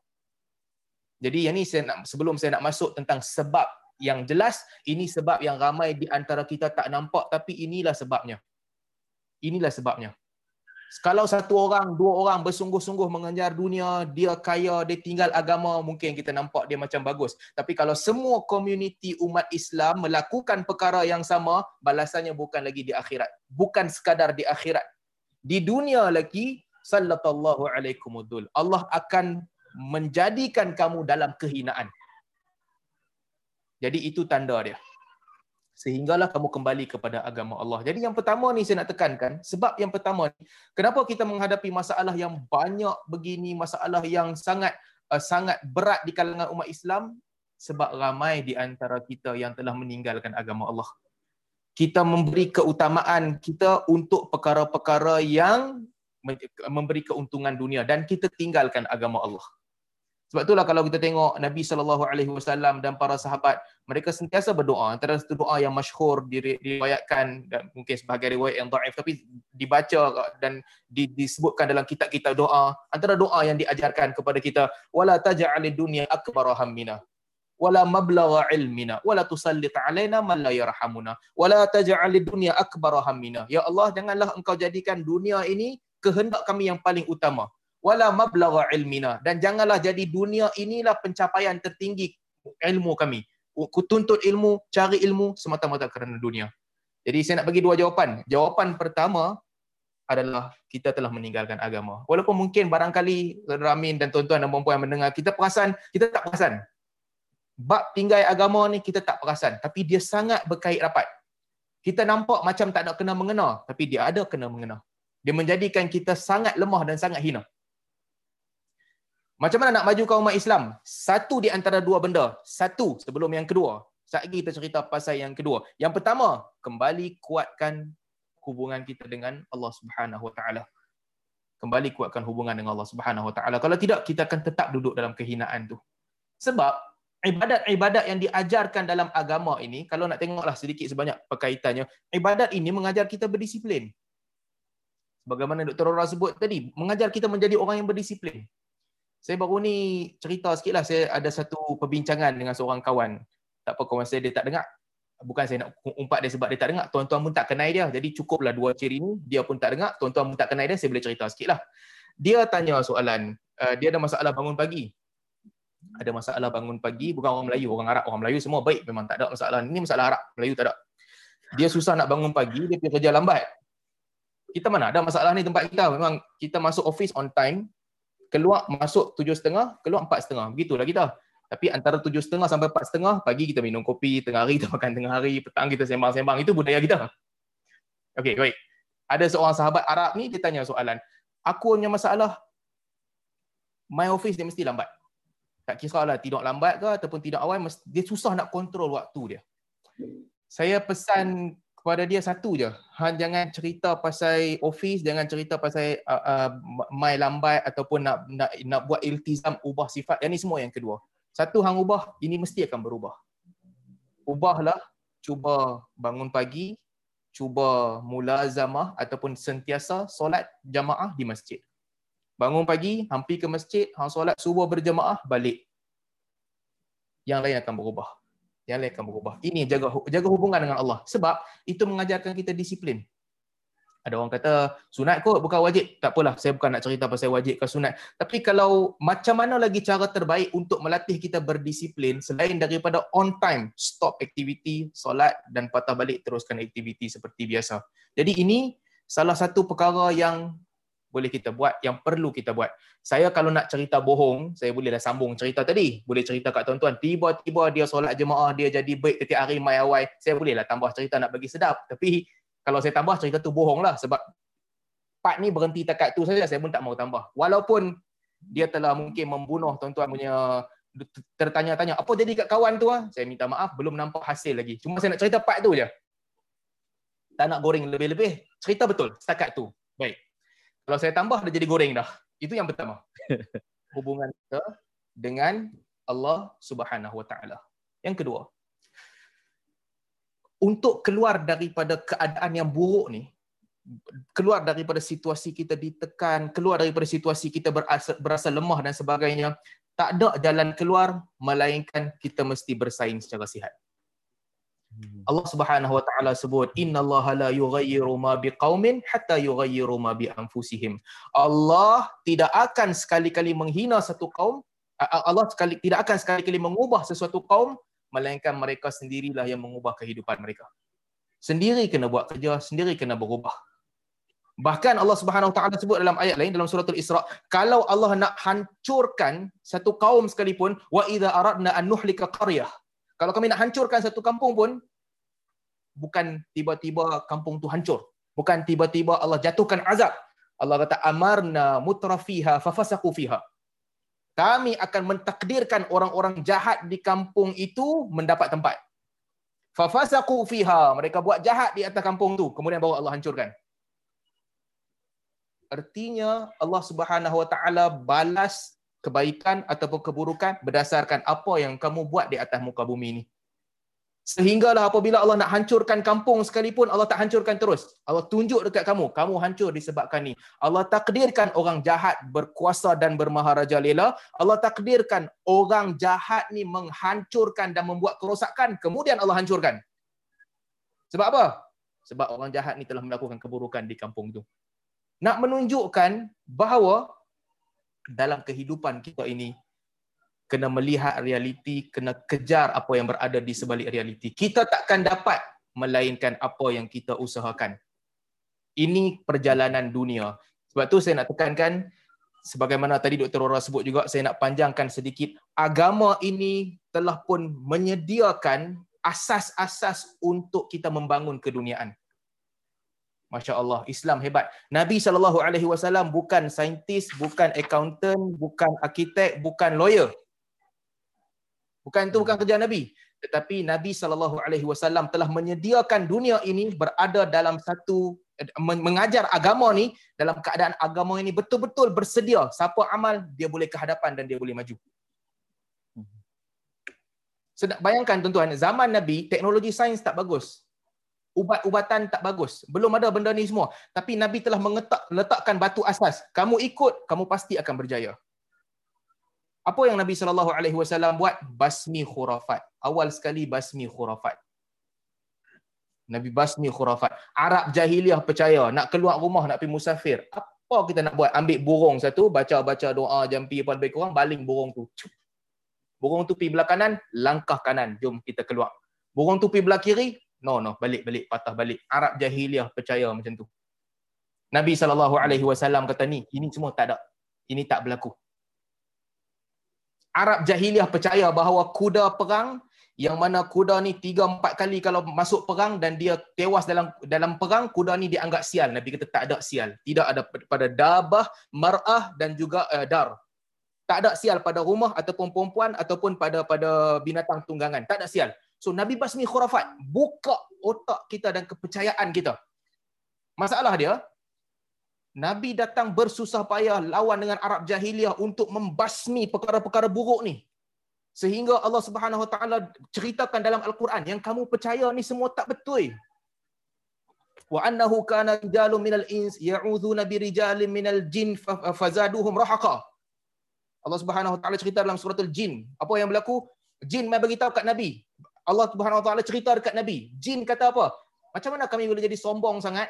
Sebab kami jadi sombong. Pasal apa sombong? Sebab ada sebahagian orang yang tak cerdik di kalangan manusia saya kata tak cerdik ya saya tak mau guna perkataan apa anak haram apa semua kata tak baik yang guna perkataan-perkataan begini ada satu orang yang teruk-teruk ni apa dia buat depa nak masuk satu kampung nak pergi satu wadi satu lembah lembah depa kata aku berlindung dengan tuan lembah ni agar tidak diganggu oleh anak-anak lembah ni wahai kepala jin tolong jaga aku agar tidak diganggu oleh anak-anak jin ya'udzu nabi rijalin minal jin minta lindung dengan sebahagian daripada jin maka jadilah mereka ni sombong. Sampai begitu Allah Subhanahu taala cerita kepada kita dalam ayat Al-Quran. Kamulah yang buat jin ni jadi besar kepala.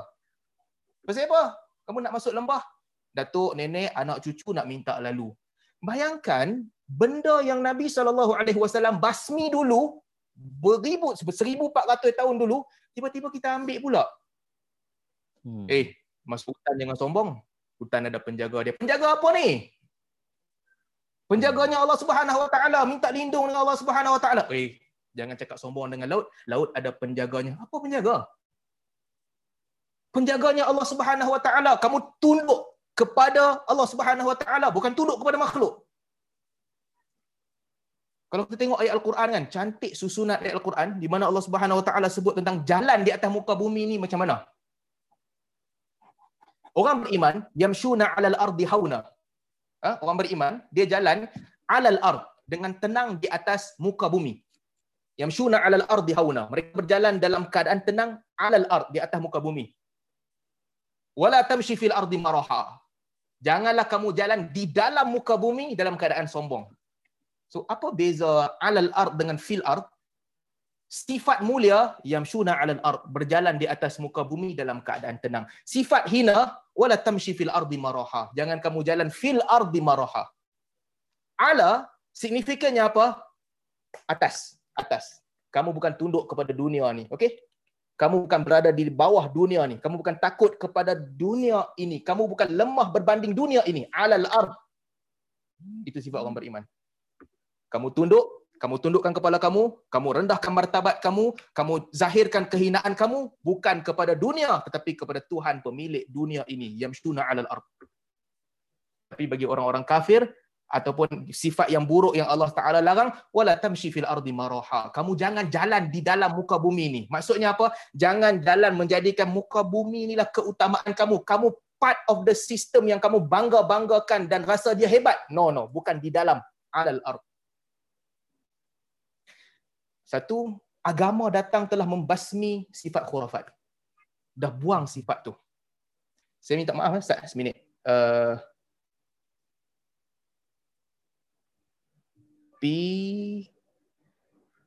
Saya sebenarnya waktu maghrib sekarang, boleh tak saya pergi semayang maghrib dulu, Dr. Rora sambung, saya balik 10 minit lagi, boleh. sambung soalan seterusnya. Boleh Boleh, boleh. boleh, boleh, boleh. Boleh.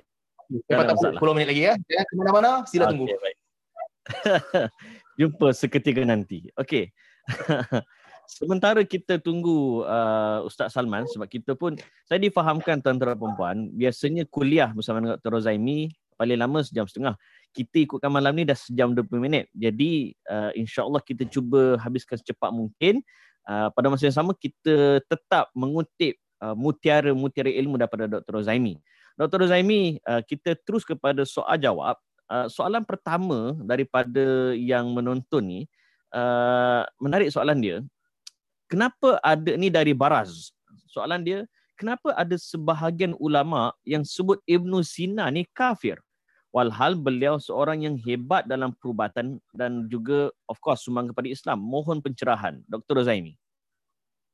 Okey, uh, bismillahirrahmanirrahim. Alhamdulillah wassalatu wassalamu ala Rasulillah wa ba'd. Um, ini keunikan ulama Islam eh.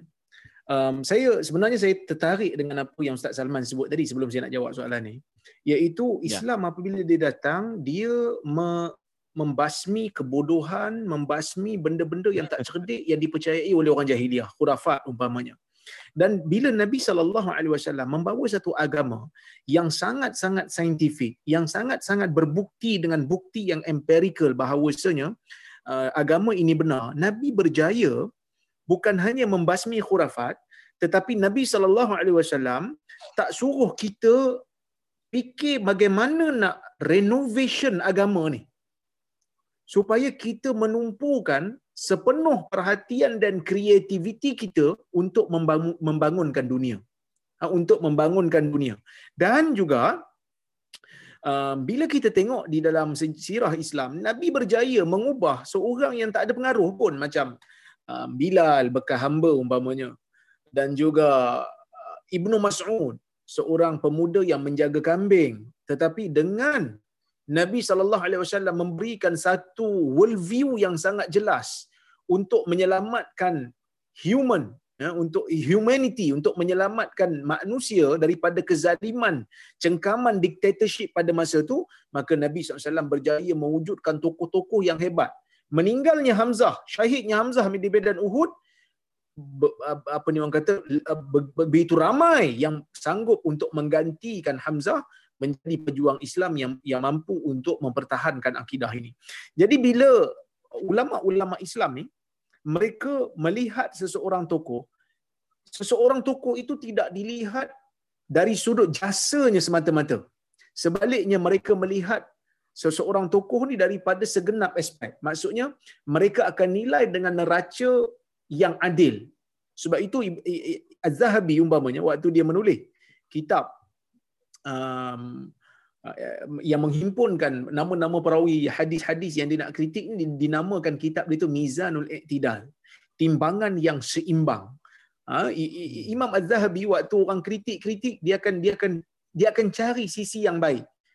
Yang kritik itu betul, ada sisi yang tidak baik, tetapi dalam masa yang sama ada sisi yang baik.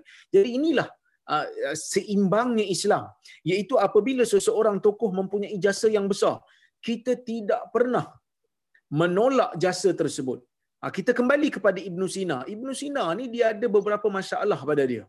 Ya, Al-Imam Al-Ghazali Al-Imam Al-Ghazali di dalam kitab di Al-Munqiz min Ad-Dalal ada menyebut tentang pegangan-pegangan Ibn Sina yang terkesan dengan ahli-ahli falsafah pada zaman tu. Sehingga kan ada kepercayaan daripada Ibn Sina yang mengatakan bahawasanya alam ini adalah semula uh, alam ini tidak ada permulaan baginya. Sedangkan kita percaya selagi mana namanya makhluk mesti ada permulaan. Begitu juga ada yang menyandarkan pandangan bahawasanya Ibn Sina uh, tidak percaya kepada kita ni akan dibangkitkan semula dengan roh dan jasad kita di hari kiamat nanti. Ha, dia tak percaya benda tu. Jadi bila tak percaya dan dia juga mengatakan bahawasanya orang sandarkan dia berakidah bahawasanya Allah Azza wa Jal hanya mengetahui perkara yang umum. Perkara yang detail-detail Allah Ta'ala tak tahu. Jadi hmm. benda-benda inilah yang menyebabkan Al-Imam Al-Ghazali, Imam Az-Zahabi, Ibn Taymiyah, Ibn Al-Qayyim uh, mula untuk bercerita tentang akidah dan Imam Al-Ghazali sebagai seorang tokoh yang besar ni, yang sangat adil lah bagi saya Imam Ghazali ni, dia akhirnya mengatakan bahawasanya Ibnu Sina sebagai kafir. Tetapi bukan kita tolak jasanya dalam perubatan. Jasanya dalam perubatan sampai sekarang kita pakai. Ha, apa ni ilmuan-ilmuan sarjana-sarjana perubatan pakai dia punya teori-teori sampai sekarang betul. Tu kita tak nafi. Tetapi pandangan dia dalam agama bermasalah kerana dia terkesan dengan falsafah falsafah ahli falsafah yang yang yang datang daripada Yunan pada masa itu. Jadi inilah yang menyebabkan orang mengkritik pandangan-pandangan agama dia. Tapi ada juga ada juga sebahagian ulama seperti Ibn Khaliqan dalam kitab dia, dia mengatakan kemungkinan dia menyatakan riwayat yang mengatakan bahawasanya uh, Ibnu Sina ni uh, sebelum dia meninggal dia sempat bertaubat. Ha, tetapi uh, riwayat itu tidak begitu kukuh. Jadi ulama ahli sunnah yang datang kemudian dia kata apa?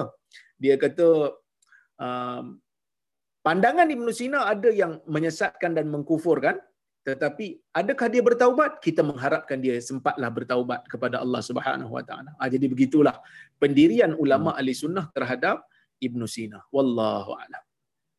Masyaallah. Okey saya nak beralih pada soalan kedua. Dia ada satu, satu soalan untuk uh, sekejap ya. Uh, okey sebelum saya masuk soalan seterusnya ada satu soalan khusus untuk Ustaz Salman. Tapi saya nak pergi pada soalan kedua untuk uh, Dr. Rozaimi soalan ni cukup menarik dari uh, Farizi Sa'ari. Dia kata, Assalamualaikum, saya ada baca dalam media sosial yang menyatakan hadis baca surah Mulk adalah daif. Dan kuliah Dr. Rora sebelum ni juga mengatakan hadis surah Al-Mulk itu hasan. Saya ada baca dalam satu web uh, duror.net oleh Syekh Alawi bin Abdul Qadir As-Saqaf, riwayat dari Jabir. Uh, uh, disebut tentang uh, hadis tersebut. Dinilai sebagai sahih oleh Syekh Albani dan hadis Jibril masuk masjid dalam pakaian putih bersih dan rambut yang rapi soalannya Jibril masuk masjid waktu tu tak pakai serban atau kopiah ke ustaz Okey yang pertama soalan. berkenaan dengan okey yang pertama berkenaan dengan soalan yang berkaitan dengan uh, surah al-mulk sebelum tidur ya. yang merupakan um, uh, penyelamat daripada azab kubur ini memang ada dua pandangan. Satu pandangan mengatakan daif sebab dia kata riwayat yang disandarkan daripada Nabi sallallahu alaihi wasallam adalah sanadnya terputus. Ha, jadi hmm. kan syarat hadis sahih ni ada lima. Jadi uh, antara salah satu syarat yang nak jadikan hadis sahih tu sanad dia mesti bersambung. Maksudnya oh, perawi ni mesti jumpa perawi tu. Mesti ada bukti dia bertemu. Sama ada dia nyatakan dia dengar daripada mulut gurunya sendiri ataupun dengan bukti yang mengatakan ulama kata memang dia belajar dengan orang ni.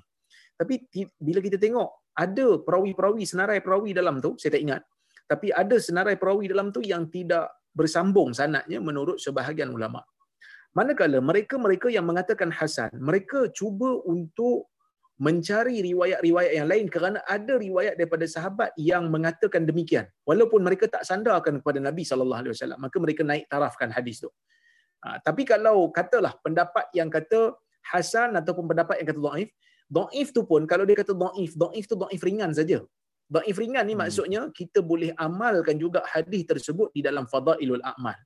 Ha, di dalam fadailul a'mal maka tidak tidak menjadi masalah. Okey, berkaitan dengan soalan yang kedua tu, uh, Jibril datang hmm. dalam keadaan rambutnya hitam rapi, dia tak pakai serban ke? Yang ni tak diceritakan di dalam hadis secara secara jelas jadi kita kata kita tak tahulah. Uh, berkemungkinan dia tak pakai berkemungkinan dia pakai tetapi orang nampak di tepi rambut dia tu. Ha, mungkin kalau orang pakai hmm. serban kan tepi rambut tu kan mesti nampak. Ha, mesti nampak. Jadi mungkin dia pakai, mungkin dia tak pakai wallahu alam. Sebenarnya um, apa kita kalau kita tak tahu dia pakai tak pakai pun tidaklah mengganggu kita punya kita punya amalan agama kita. Tapi soalan ni ha. menariklah macam seolah-olah macam apa yang bertanya ni begitu teliti ya tengok hadis tu bagus. Tapi tak dibincangkan sekadar yang saya baca. Ibnu Hajar masa dia komen hadis ni pun, saya tak nampak dia huraikan hadis ni dari sudut itu. Tetapi ada sebagian ulama yang kata, bila kita nak pergi belajar, kita digalakkan untuk memakai pakaian yang cantik-cantik, pakaian yang indah-indah yang kita ada. Sebab apa? Sebab Jibril pun masa nak pergi mengajar, nak pergi nak pergi belajar dan mengajar lah kan. Okey? Mhm. Dia bukan hanya belajar saja, dia mengajar sekali. Sebenarnya apa ni? Jibril nak mengajar, dia memakai pakaian yang yang yang yang cantik, rapi dengan rambut, kan? Ha, jadi duduk elok-elok. Jadi bila nak mengajar, nak nak pergi ke majlis ilmu, seeloknya pakailah pakaian yang yang yang cantik yang kita ada. Ini juga diamalkan oleh Imam Malik masa dia nak buat kelas hadis, dia akan pakai pakaian yang paling cantik yang dia ada. Wallah.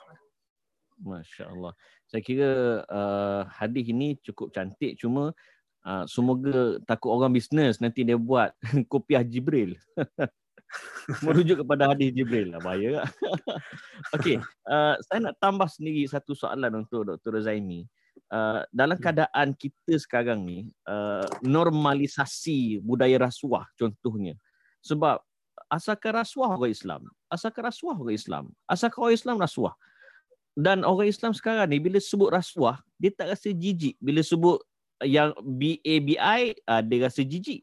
Tapi bila yeah. sebut rasuah dia tak rasa dia tak rasa jijik. Bila sebut salah guna kuasa bagi bagi dia itu biasa-biasa. Bila sebut apa penyelewengan uh, harta rakyat uh, harta orang ramai dia tak rasa benda tu berdosa. Adakah disebabkan uh, kita tandus Islam iman dan ihsan khususnya dalam mengurus dan pentadbir tak kira bukan setakat negara pejabat bisnes rumah tangga. Dr. Zaimi Okey, saya nyatakan tadi, bila kita berbicara tentang ihsan, ihsan ini kita mesti ada sifat accountability dan integrity. Sama ada hubungan kita dengan Allah, kita bersifat integrity, begitu juga ah, kita ikhlas, kita amanah, begitu juga ah, tugas kita sebagai manusia, kita kena ada sifat integrity dan accountability.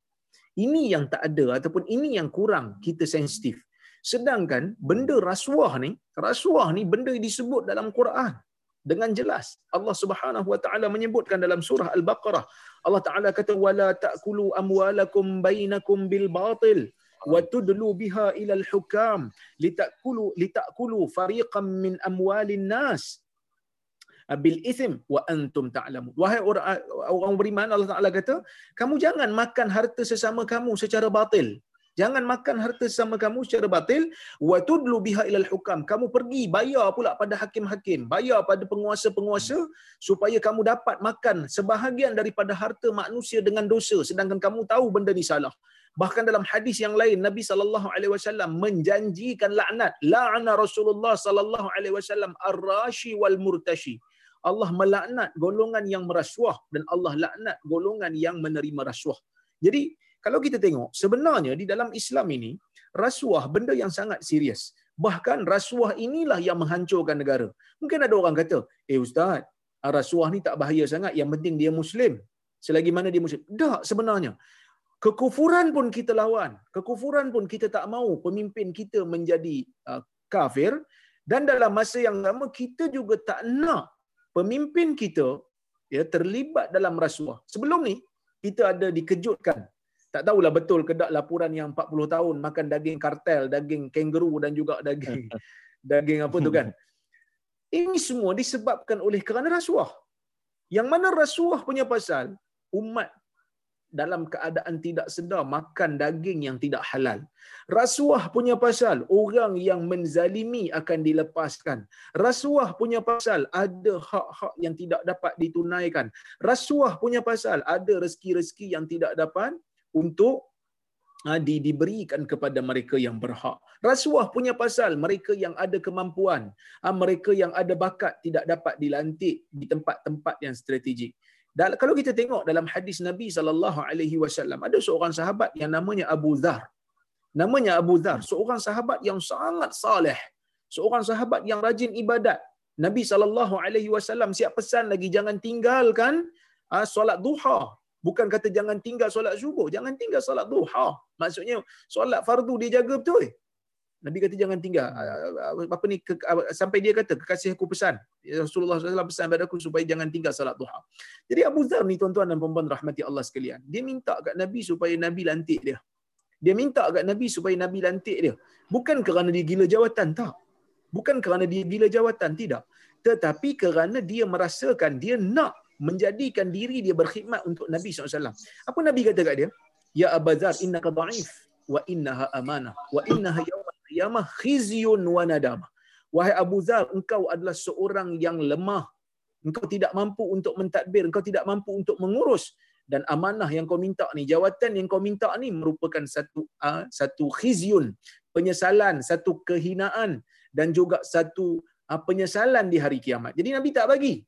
Bagi orang yang tidak mampu Nabi tak bagi. Ha, jadi kalau rasuah ni kita biar berleluasa dalam negara, orang yang tak tak layak kita kita biarkan. Apa yang berlaku? Masyarakat akan negara akan mundur, negara akan menjadi huru hara.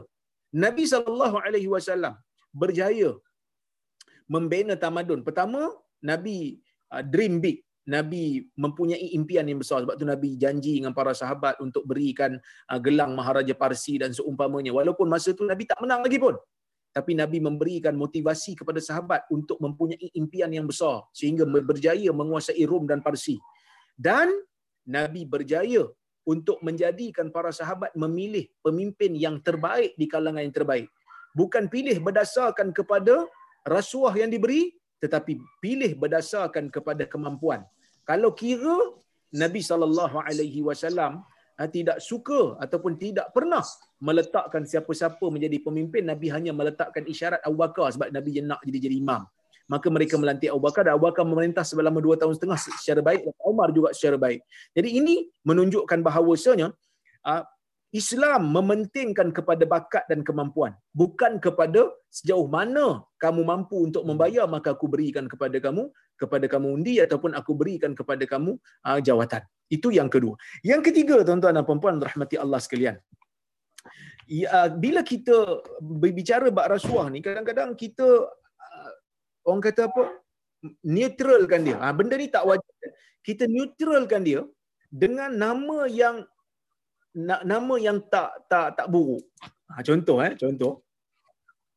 Dalam hadis Nabi SAW menyebutkan, yashrabu nas min ummati al-khamar wa yusammunaha bighairi ismiha. Dalam hadis riwayat Imam Abu Daud daripada Abu Malik Al-Asy'ari, Nabi SAW kata akan ada satu kumpulan daripada kalangan umat aku ni, mereka akan meminum arak dan mereka akan menamakan arak tu bukan dengan nama dia.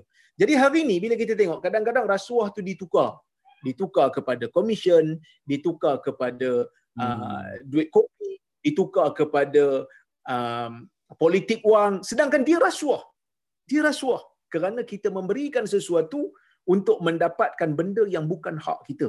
Jadi kita normalisasikan benda ni dengan dengan menukar nama dia dan akhirnya dan kita fokus untuk tahu benda untuk selidik benda yang Allah Taala tak suruh. Ha, sebab tu saya kata dulu di antara dosa rasuah dengan dosa khalwat kan? Ahli politik lagi takut dengan dosa uh, dengan lagi takut kalau orang rakyat tahu dia berkhalwat daripada rakyat tahu dia rasuah. Kadang-kadang orang rasuah tak tak segan pun tak malu pun. Sedangkan mahkamah dah hukumkan dia adalah perasuah. Dia tak malu pun. Tapi kalau kata ish tangkap khalwat oh dia tangkap khalwat oh kita pun nak tahu nak siasat. Sedangkan di antara dosa khalwat dengan dosa rasuah walaupun dua-dua dosa tetapi dosa rasuah itu sepatutnya kita kena ambil lebih berat kerana dia berkaitan dengan hak rakyat, hak awam, ha, duit awam yang telah di dikorbankan ataupun uh, kita kata integriti yang tak sepatutnya ada pada pemerintahan Islam. Dan kenapa benda ni jadi macam tu? Kerana daripada kecil kita tak kita tak didik anak kita untuk mungkin kita tak didik generasi kita untuk benci rasuah. Seperti mana kita didik anak kita untuk benci babi. Kadang-kadang nak sebut perkataan babi tu pun kita tak berapa nak tak berapa nak selera dengar kan. Terpaksa tu uh, babi kan. Uh, bukannya babi jadi babi terus kan. Sebab apa? Sebab kita punya benci. kita punya benci. Jadi orang-orang Melayu dalam bab babi memang dia tak mau. Sebab apa? Sebab daripada kecil dia dia didatih. Kita juga kena generasi kita benci kepada rasuah benci kepada rasuah, benci kepada orang yang melakukan rasuah kerana dia sedang meruntuhkan tamadun Islam. Ha, jadi begitulah lebih kurang saya punya. Dan kita kena berani, kita kena didik. Ha, hmm. generasi kita berani bercakap tentang isu rasuah seperti mana hadis yang kita baca pada minggu lepas, dua minggu lepas. Iaitu Nabi SAW pernah bersabda, Afdalul jihad kalimatu haqqin anda sultanin jair. Ha, seafdal-afdal jihad ialah bercakap benar, bercakap adil di sisi pemerintah yang zalim. Mungkin pemerintah tu melakukan rasuah dan kita tegur dan kita berikan teguran. Jadi kalau semua pakat berani menegur, pemerintah akan jadi takut.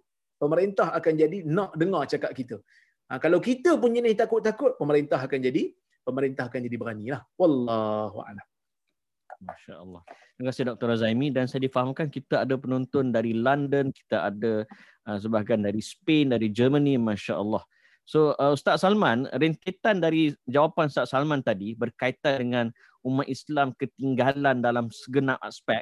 Ada soalan dari penonton kita. Dia kata, uh, ni dia soalan dia. With regards to what Ustaz Salman said about causes of why Muslims mundur, dia kata pasal orang Islam dah jauh dari Allah path.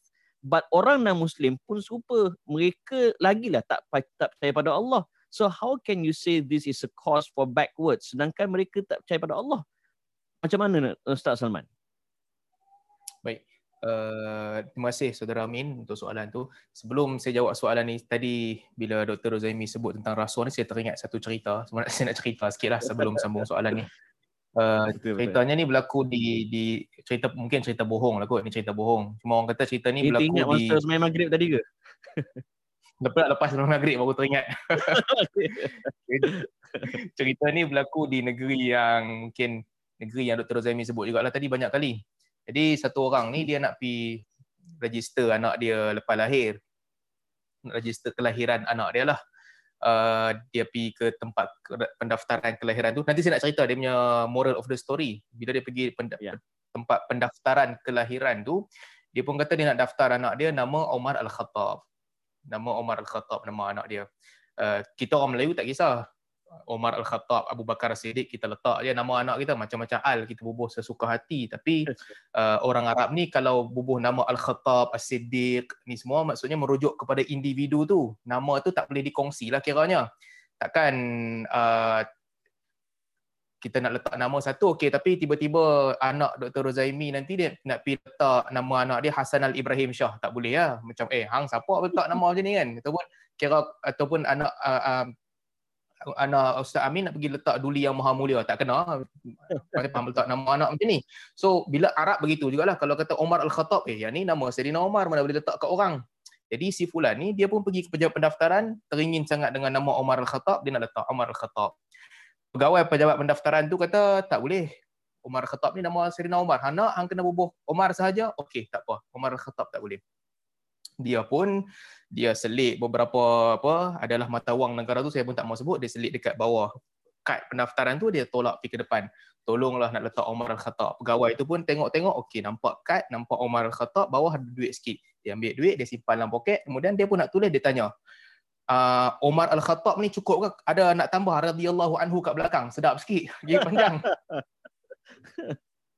Jadi, kalau tak cukup boleh tambah radhiyallahu anhu Baik, jadi jadi ceritanya nak kata kalau rasa satu dia dia merosakkan orang tu merosakkan agama dia dan dia memberi akses yang tak adil kepada orang ramai. Ada orang tak dapat, ada orang dapat lebih daripada apa sepatutnya dia dapat disebabkan oleh rasuah. Jadi macam Al-Fadhil Dr. Rozaimi sebut tadi lah kita kena berani.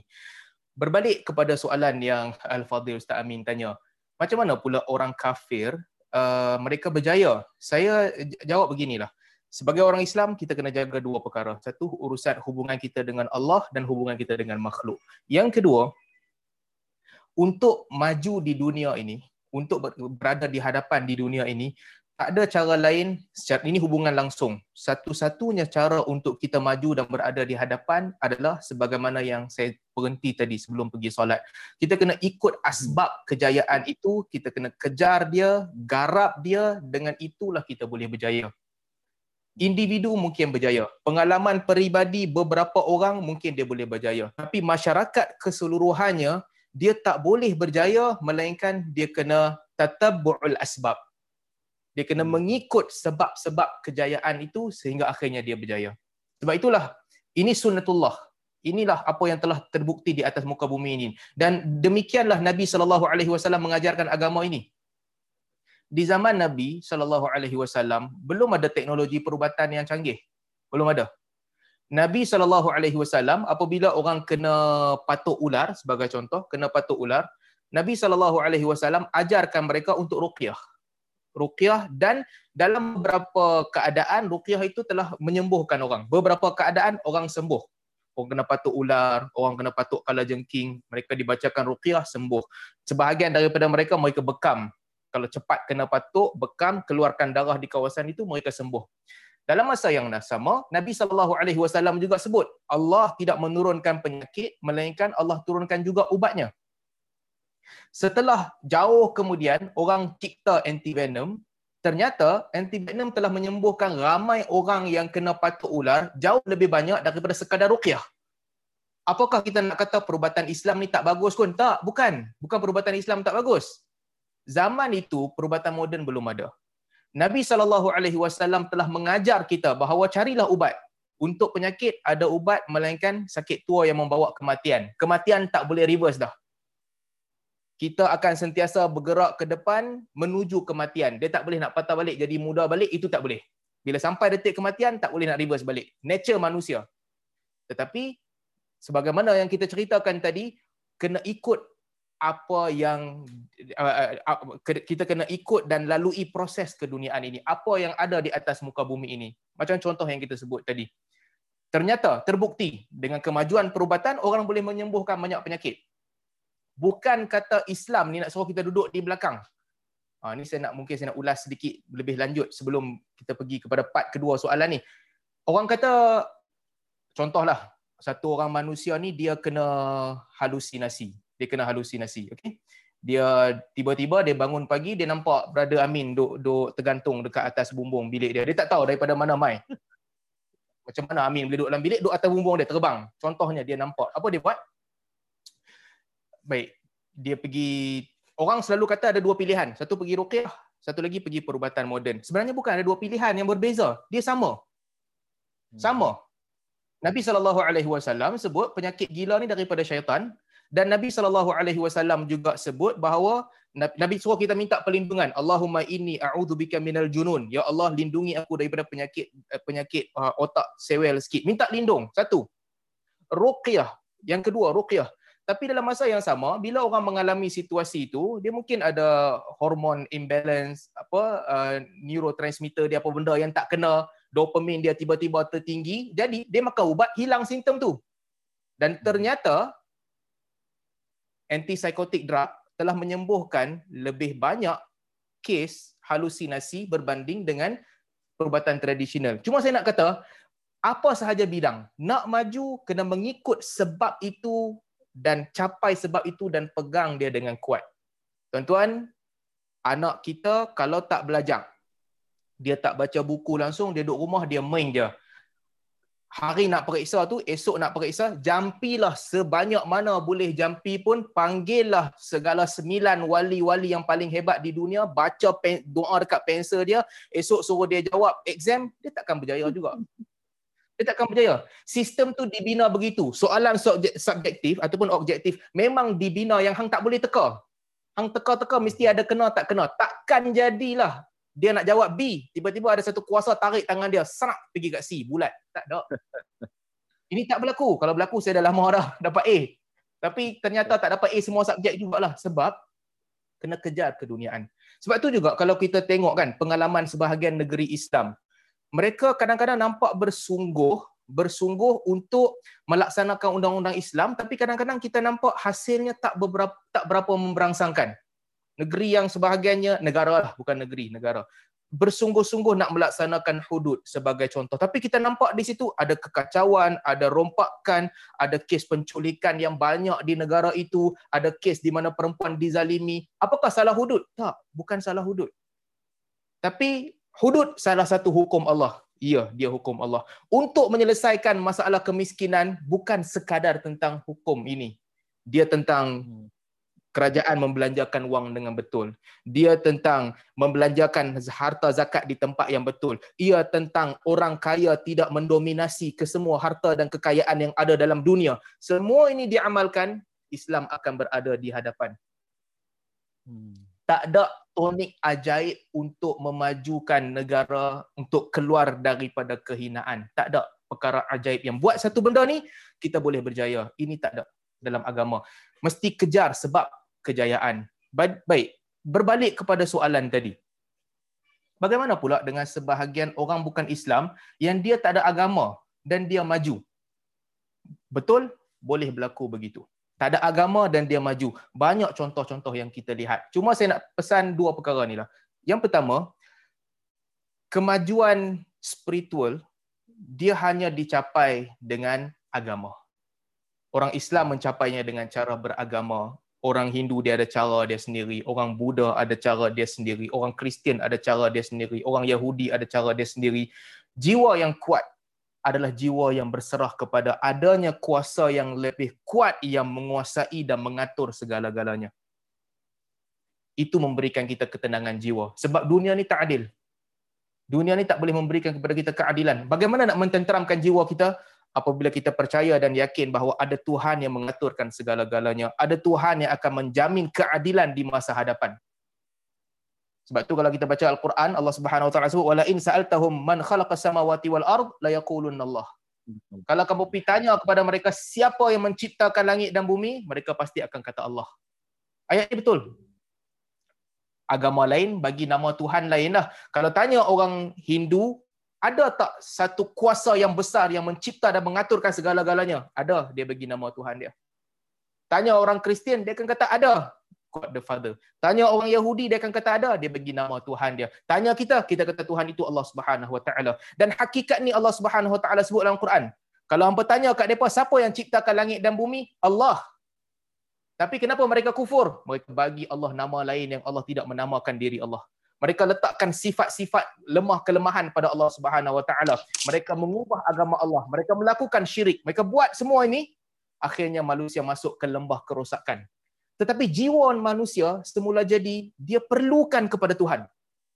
Dia perlu percaya bahawa walaupun aku menghadapi ketidakadilan di atas muka bumi ini ada Tuhan yang percaya, yang yang boleh mengaturkan dan menguruskan segala-galanya. Jadi kekuatan spiritual sebenarnya saya tak cerita pasal satu orang, dua orang, kolektif, ramai-ramai, masyarakat dia hanya boleh terbina dalam masyarakat yang beragama. Apabila manusia jauh daripada agama itu, kekuatan spiritual dia hilang. Sebab itulah Yaman, Yaman kan negara yang teruk bergolak, perang teruk, hidup susah, kemiskinan teruk, tapi kes bunuh diri tak ramai. Hmm. Kes bunuh diri tak ramai, tak ramai.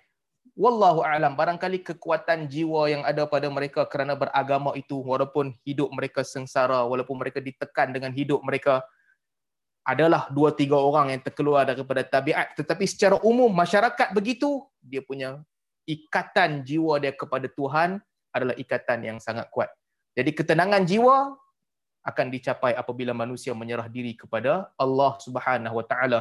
Pengikut agama lain mereka juga tenang tapi mereka telah memilih jalan yang salah dan atas jalan yang salah itu mereka terkeluar daripada Islam. Kita kena bersikap jujurlah. Mereka tenang sebab dia percaya ada kuasa yang kuat yang boleh menyelamatkan dia, yang boleh memberi keadilan kepada dia. Baik, yang kedua, di dunia pula. Okey, di dunia pula. Itu kekuatan jiwa. Tapi di dunia, nak maju di dunia, maka orang yang mengejar sebab kejayaan ini, merekalah yang akan berada di hadapan sesiapa yang menguasai ekonomi dialah yang akan jadi kaya. Sesiapa yang menguasai persenjataan dialah yang akan menjadi kuat. Sesiapa yang menguasai media dialah yang akan menguasai kepala otak manusia. Ini sunnatullah di atas muka bumi ini. Sebab itulah Allah Subhanahu wa taala sebut ya ayyuhallazina amanu innamal musyrikuuna najas wahai orang-orang beriman sesungguhnya orang-orang musyrik adalah najis fala yaqrabul masjidal haram ba'da amihim hadha. Dan kerana itu selepas tahun ni janganlah kamu benarkan mereka memasuki masjidil haram lagi. Bila turun ayat ni dalam surah taubah lepas tahun ni jangan bagi mereka masuk masjidil haram. Wa in khiftu ma'ilah. Tapi kalau kamu takut kamu miskin kalau kamu takut macam mana kita nak halang orang kafir masuk dalam Masjidil Haram sedangkan kita miskin, hasil kita tak cukup, tak makan pun tak cukup, kita perlu kepada mereka. Wa in khiftu ma'ilah, kamu takut kemiskinan, fasawfa yughnikumullahu min fadlihi insya'a. Maka sesungguhnya Allah akan menjadikan kamu kaya dengan pemberian Allah kalau dikehendaki oleh Allah Subhanahu wa taala. Maksudnya ayat ni apa? Allah Subhanahu wa taala janji Allah akan bagi kepada kamu kekayaan. Tapi kamu kena keluarkan orang musyrik daripada Masjidil Haram. Keluarkan mereka, Allah Taala bagi kepada kamu kekayaan. Walaupun begitu, kitalah yang akhirnya menentukan nasib jatuh bangun kita sendiri. Betul tak betul? Betul. Allah Ta'ala jadikan negara-negara Islam banyak yang kaya dengan hasil minyak. Kaya dengan hasil gas. Kaya dengan sumber muka bumi. Tapi itulah yang Allah bagi kepada kita. Apa yang kita buat? Kamu sendiri. Sama ada kamu menggunakan kekayaan itu untuk mengikut apa yang Allah Subhanahu Wa Taala sebut ataupun kamu gunakan kekayaan itu untuk memperhambakan diri kamu kepada orang musyrik, ini kamu pilih sendiri. Kamu mengaturkan jalan hidup kamu sendiri. Allah bagi kepada kamu kekayaan dan Allah Subhanahu Wa Taala perintahkan kamu untuk keluarkan orang musyrik daripada Masjidil Haram. Artinya ambil kekayaan ini Islam mesti berada di atas. Tapi sebaliknya berlaku, kita ambil kekayaan itu, kita garap kekayaan itu, tapi Islam berada di bawah berbanding dengan orang lain. Sebab ini semua kerja kita sendiri Jadi berbalik kepada soalan ni, saya nak cerita sedikit yang mana di dunia ni, siapa yang kejar, dia yang dapat. Siapa yang berusaha, dia yang berjaya. Manjada wajada. Siapa yang berusaha, dia dapat apa yang dia nak. Tapi untuk orang Islam, kalau kita kejar, kejar, kejar, kejar dunia, kita tinggal akhirat kita, kita tinggal kita tinggal uh, penyerahan kita kepada Allah Subhanahu Wa Taala, kita tinggalkan ibadat kita, janji Nabi Subhanahu eh, Nabi sallallahu alaihi wasallam kalau itu yang kamu buat kejar kekayaan semata-mata Allah Subhanahu wa taala akan mencampakkan kehinaan di dalam jiwa kamu. Dan itu yang kita lihat kepada banyak orang Islam. Nak berjaya dua benda. Kejarlah sebab kejayaan di dunia dalam masa yang sama mesti jaga hubungan kita dengan Allah Subhanahu wa taala. Wallahu taala a'lam. Masya-Allah. Baik, jazakallah Ustaz Salman.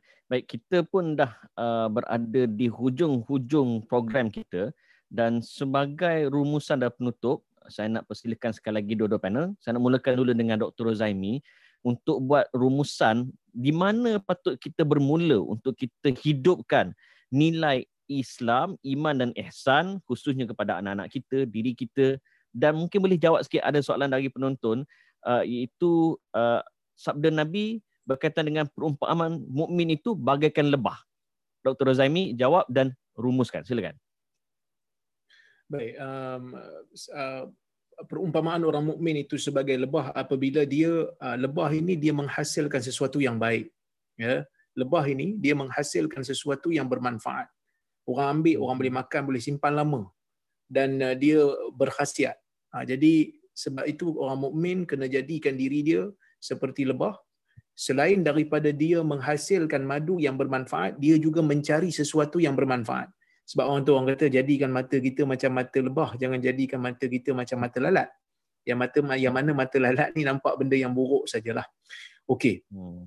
Jadi uh, sebagai kesimpulannya, iman Islam dan ihsan ini seperti mana yang saya kata, dia tidak mungkin untuk dipisahkan antara satu sama lain ia mesti berjalan dengan seiring. Cuma ihsan ini dia akan datang setelah daripada kita memahami ataupun melaksanakan iman dan Islam itu secara ikhlas. Apabila kita memahaminya maka kita akan sampai kepada martabat ihsan. Tetapi martabat ihsan ini bukan bila kita dah sampai kita akan terus berada di sana. Mungkin akan datang kepada kita godaan-godaan syaitan. Yang mana godaan syaitan ini akan menjadikan kita terjerumus semula maka sebab itu disediakan ruang taubat untuk kita kembali kepada jalan Allah Subhanahu wa taala. Dan bagaimana kita nak mendapatkan nilai ihsan ini dengan kita mencari hikmah di sebalik daripada setiap pensyariatan-pensyariatan hukum yang Allah Subhanahu wa taala telah berikan kepada kita. Umpamanya apabila Allah Subhanahu wa taala memerintahkan kita untuk melaksanakan contoh untuk melaksanakan lontaran batu waktu kita melontar jamrah di waktu haji. Kita kena cari hikmah. Kenapa Allah Taala suruh aku buat macam ni? Kenapa aku kena melontar kat situ bukan ada syaitan? Jadi untuk membesarkan Allah Azza wa Jal dalam setiap keadaan. Walaupun kita tidak memahami arahan itu di manakah munasabahnya, di manakah logikanya, tetapi sebagai hamba yang tunduk dan patuh kepada Allah Subhanahu Wa Taala, maka pada waktu itu kita ingat bahawasanya Allah itu tidak mensyariatkan melainkan untuk kita tunduk dan patuh. Dan apabila kita belajar akidah juga, hari ini orang belajar akidah, orang belajar akidah untuk bergaduh, orang belajar akidah untuk hukum orang. Hukum orang ni biar qadi yang buat, biar hakim yang buat. Tapi kita belajar akidah, kita nak jadi beriman. Kita nak cari di mana rahmat Allah di sebalik pensyariatan akidah. Kita nak cari di manakah ruang-ruang untuk kita membina diri kita sebagai seorang mukmin yang baik, seorang mukmin yang memberi manfaat kepada orang lain. Bukan kita nak hukum orang tu uh, kafir orang ni. Uh, kalau kita uh, mari kuliah, kita pun serabut kalau Ustaz Aziz kata Fulan bin Fulan kafir, Fulan bin Fulan teruk, Fulan bin Fulan anak haram, umpamanya kita pun tak selesa. Jadi, kita bersihkan lidah kita, kita bersihkan jiwa kita, kita nak jadi mukmin yang baik. InsyaAllah, Ah, kita berusaha untuk menjadi mukmin ah, muslim dan muhsin insyaallah. Wallahu alam. Masyaallah. Baik uh, seterusnya ustaz Salman uh, saya kira rumusan kita sebab tadi ustaz Salman ada sebut tentang umat Islam mesti ada daya kompetensi baru kita boleh bersaing dalam dunia ini selain pada kita menjaga hubungan pada Allah. So kesimpulannya ustaz Salman Saranan kepada kita semua sedang menonton. Uh, terima kasih untuk soalan yang terakhir ni. Uh, saya cuma nak setelah saya cerita tadi tentang kita mesti bersaing dengan bagus untuk meletakkan diri kita di hadapan di selain selain berserah kepada Allah Subhanahu Wa Taala. Saya juga nak sentuh sedikit selain daripada itu satu perkara yang Dr. Zaimi sebut banyak tapi saya tak sebut lagi tentang ihsan. Uh, kalau kita lihat sikap para sahabat Nabi sallallahu alaihi wasallam antara salah satu tuntutan ihsan juga adalah kita tidaklah menunjukkan bahawa kita paling bagus. Saya sebut tadi awal-awal, kita berada di hadapan. Jadi kita kena jadi kaum ataupun bangsa ataupun orang yang bekerja lebih daripada kita bercakap. Sebab bercakap ini sebenarnya kadang-kadang banyak percakapan yang merugikan kita. Wala tahsabanna alladhina yafrahuna bima ataw wa yuhibbuna an yuhmadu bima bima lam yaf'alu fala tahsabannahum bimafazatin minal adab. Dan janganlah kamu sangka orang yang suka dipuji perkara yang mereka tak buat akan terselamat daripada azab. Allah Subhanahu Wa Taala sebut juga ya ayyuhalladzina amanu lima taquluna wa la taf'alun wahai orang-orang beriman kenapa kamu cakap benda yang kamu tak buat likai la ta'saw ala ma fatakum wa la tafrahu bima atakum. Yang demikian itu agar supaya kamu tak berasa sedih dengan benda yang hilang dan kamu tak rasa bangga dengan benda yang datang kepada kamu. Tak seronok sangat benda yang datang kepada kamu. Banyak ayat-ayat ni dan yang lain nak tunjuk kat kita kita kena jadi bangsa yang membuat kerja lebih daripada kita bercakap. Dan ini tuntutan ihsan. Kalau kita tengok sikap Sayyidina Umar sebagai contoh terakhirlah. Sayyidina Umar Al-Khattab radhiyallahu anhu banyak kerja dia buat. Tetapi rahimallah haula, Allah merahmati mereka semua. Siapa mereka? Allah merahmati Ali. Allah merahmati Ummu Kalthum. Allah merahmati Talha bin Ubaidillah. Allah merahmati Aslam. Allah merahmati Anas bin Malik. Lima orang ni. Ataupun mungkin yang lain ada lagi. Lima-lima orang ni Allah merahmati mereka dengan rahmat yang dengan rahmat yang tinggi. Sebab apa? Aslam, Ali, Ummu Kalthum, Talha bin Ubaidillah, Anas bin Malik kalau tidaklah mereka lima orang ni cerita kat kita, kita tak tahu apa Omar buat sebenarnya. Kerja kebajikan Omar, kita tak tahu kalau tidak lima orang ni cerita kat kita. Talha bin Ubaidillah radhiyallahu anhu kata satu malam aku tengok Omar masuk satu rumah. Aku rasa apa hal Omar masuk rumah perempuan ni? Apa dia duk buat rumah dia ni? Jangan-jangan dia pagi-pagi bagus bagi tazkirah kat kita, malam-malam dia pergi makan kenduri rumah perempuan ni. Talha fikir apa yang Omar buat? Apa yang Omar buat? Tak, itu kata-kata saya lah. Bukan bukan menghina. Talha duk fikir, apa yang Omar buat? Satu malam Omar pergi, Omar balik. Talha pergi masuk rumah tu. Aku nak tengok Omar nak buat apa tiap hari. Masuk-masuk ada perempuan tua. Perempuan tua. Talha kata, apa? Hang, hang duduk sini buat apa? Siapa yang duduk mai? Perempuan tu kata, aku pun tak tahu. Ada orang mai tiap hari, dia bagi aku makan, dia balik. Talha kata, betapa buruknya aku bersangka buruk dengan Omar. Ali Al-Khattab radhiyallahu anhu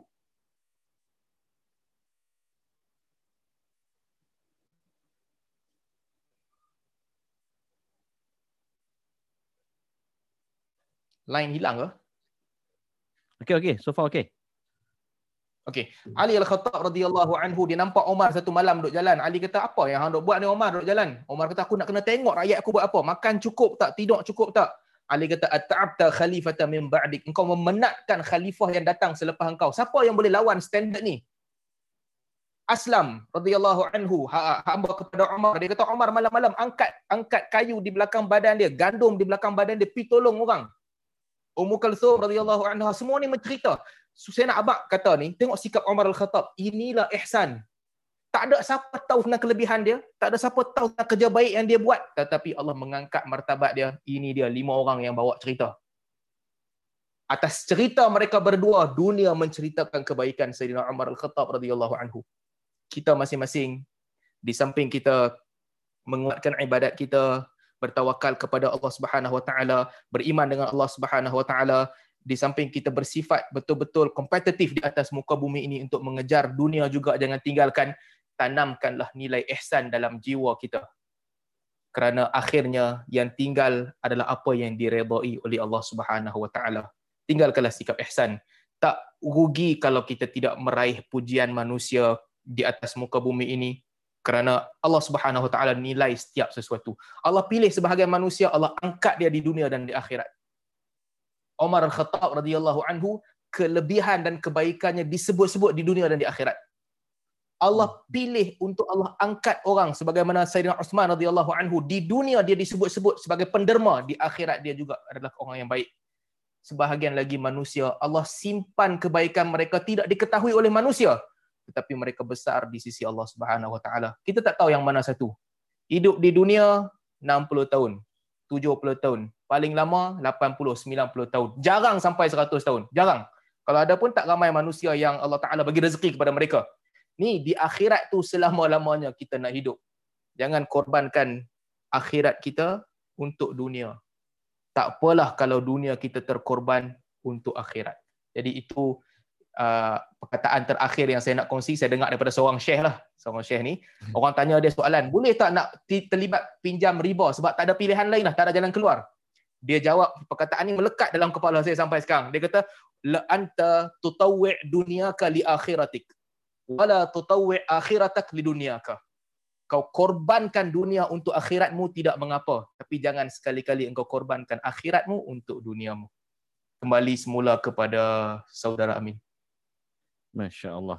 Baiklah, jazakallah khair kepada Ustaz Salman di atas jawapan yang cukup padu tadi dan uh, saya rasa pertemuan kita, perbincangan kita uh, sangat sangat padat dan saya sangat-sangat menghargai sebab kita ada juga uh, yang memberikan penghargaan kepada forum kita kata beliau very captivating forum to Dr. Rora and Ustaz Salman perhaps next forum can be organized for a longer period. Oh, maknanya nak lama lagi. Saya duk risau, takut lama sangat. Jazakallah to all uh, masuk asas sini. Kita punya lah risau takut lama. Apa-apa pun uh, sebelum saya membuka ruang kalau ada siapa-siapa nak memberi penghargaan kepada panel kita, saya rumuskan dengan berkongsi satu cerita juga bagaimana seorang tokoh yang telah lama meninggalkan kita tapi dia mengamalkan Islam, iman dan ihsan dalam diri dia iaitu kisah ni saya pernah share sebelum ni dalam banyak program. Saya pernah berpeluang untuk menemu bual Allahyarham Tok Guru ni Aziz dan sewaktu saya menemu bual uh, arwah Tok Guru saya pelik sebab di poket arwah ada dua pen. Satu pen kilometriko satu pen Parker of course pen Parker tu memang pen mahal lah. Lepas temu bual tu saya minta arwah Tok Guru sign satu borang sebagai persetujuan untuk uh, terbitkan interview tersebut yang peliknya arwah Tok Guru dia sign guna pen kilometriko. Dia tak sign guna pen Parker. Saya tanya Tok Guru, Tok Guru, apa sign guna pen Gomorrah tidak pen Gomaha? Uh, kenapa guna kilometriko, kenapa tak guna pen Parker? Tok Guru jawab, pen Parker ni pen kerajaan. Pen kilometriko pen Ambo. Pen kilometriko untuk urusan pribadi. Pen uh, Parker untuk urusan kerajaan. Kalau Ambo guna pen kerajaan untuk urusan pribadi, Lagu mana ambo nak jawab di akhirat saya? So, pada setiap titik dakwah ambo guna untuk kepentingan pribadi. Masya Allah. Ihsan yang ada pada seorang pemimpin yang bernama arwah Tok Guni Aziz. Semoga Allah merahmati uh, Tok Guni Aziz. Dengan itu, Masya Allah, uh, ucap, uh, terima kasih kepada Ustaz Salman. Jazakallah kepada Dr. Zaimi. Saya serahkan kepada semua penonton. Kalau ada apa-apa nak diluahkan kepada dua-dua panel kita. Moderator berkecuali. Silakan pada semua sekali. Jazakallah Ustaz. Allah jazakumul khair. Jazakallah khair Ustaz. Terima kasih semua. Assalamualaikum semua. Terima kasih semua. Assalamualaikum. Terima kasih. Assalamualaikum. Terima kasih doktor. Terima kasih Ustaz. Terima kasih semua. Assalamualaikum. Terima kasih semua. Assalamualaikum warahmatullahi wabarakatuh. Terima kasih. Jazakallah khair. Terima kasih semua. Jazakallah khairun. banyak-banyak. Terima kasih Terima kasih banyak-banyak. Assalamualaikum. Thank you so much. Assalamualaikum. Allah semoga Allah Taala memberkati hidup anda semua. Amin amin. Amin. Amin amin. Amin ya Rabb. Amin amin. Jazakallah. Jazakallah Ustaz Ustaz semua. Warahmatullahi wabarakatuh. Satu ilmu yang bermanfaat. Jazakallah. Alhamdulillah. Alhamdulillah. Allah. Assalamualaikum warahmatullahi wabarakatuh. Waalaikumsalam.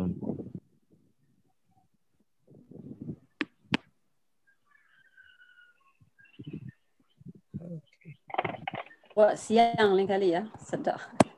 Ha, buat siang lama sikit. Buat siang. Ngantuk sedap tapi mengantuk lah.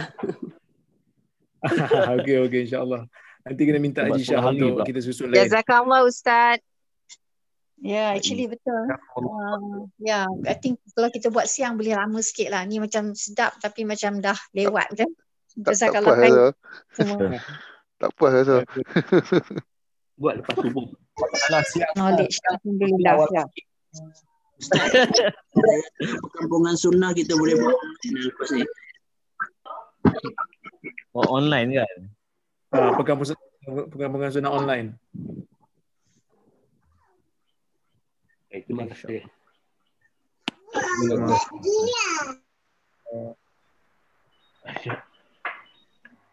Alhamdulillah. Terima kasih juga kepada Sobri, uh, tim media tajdid, pro media tajdid yang yang berusaha bertungkul lumus uh, set up audio, set up video ni. Dia ada di belakang tabir. InsyaAllah nanti kita jumpa lagi. InsyaAllah. Saya nak terima kasih doktor. Okey, sama Masya. Baik. Jazakallah khair. Jumpa lagi. InsyaAllah. Assalamualaikum. Waalaikumsalam Waalaikumsalam. warahmatullahi wabarakatuh.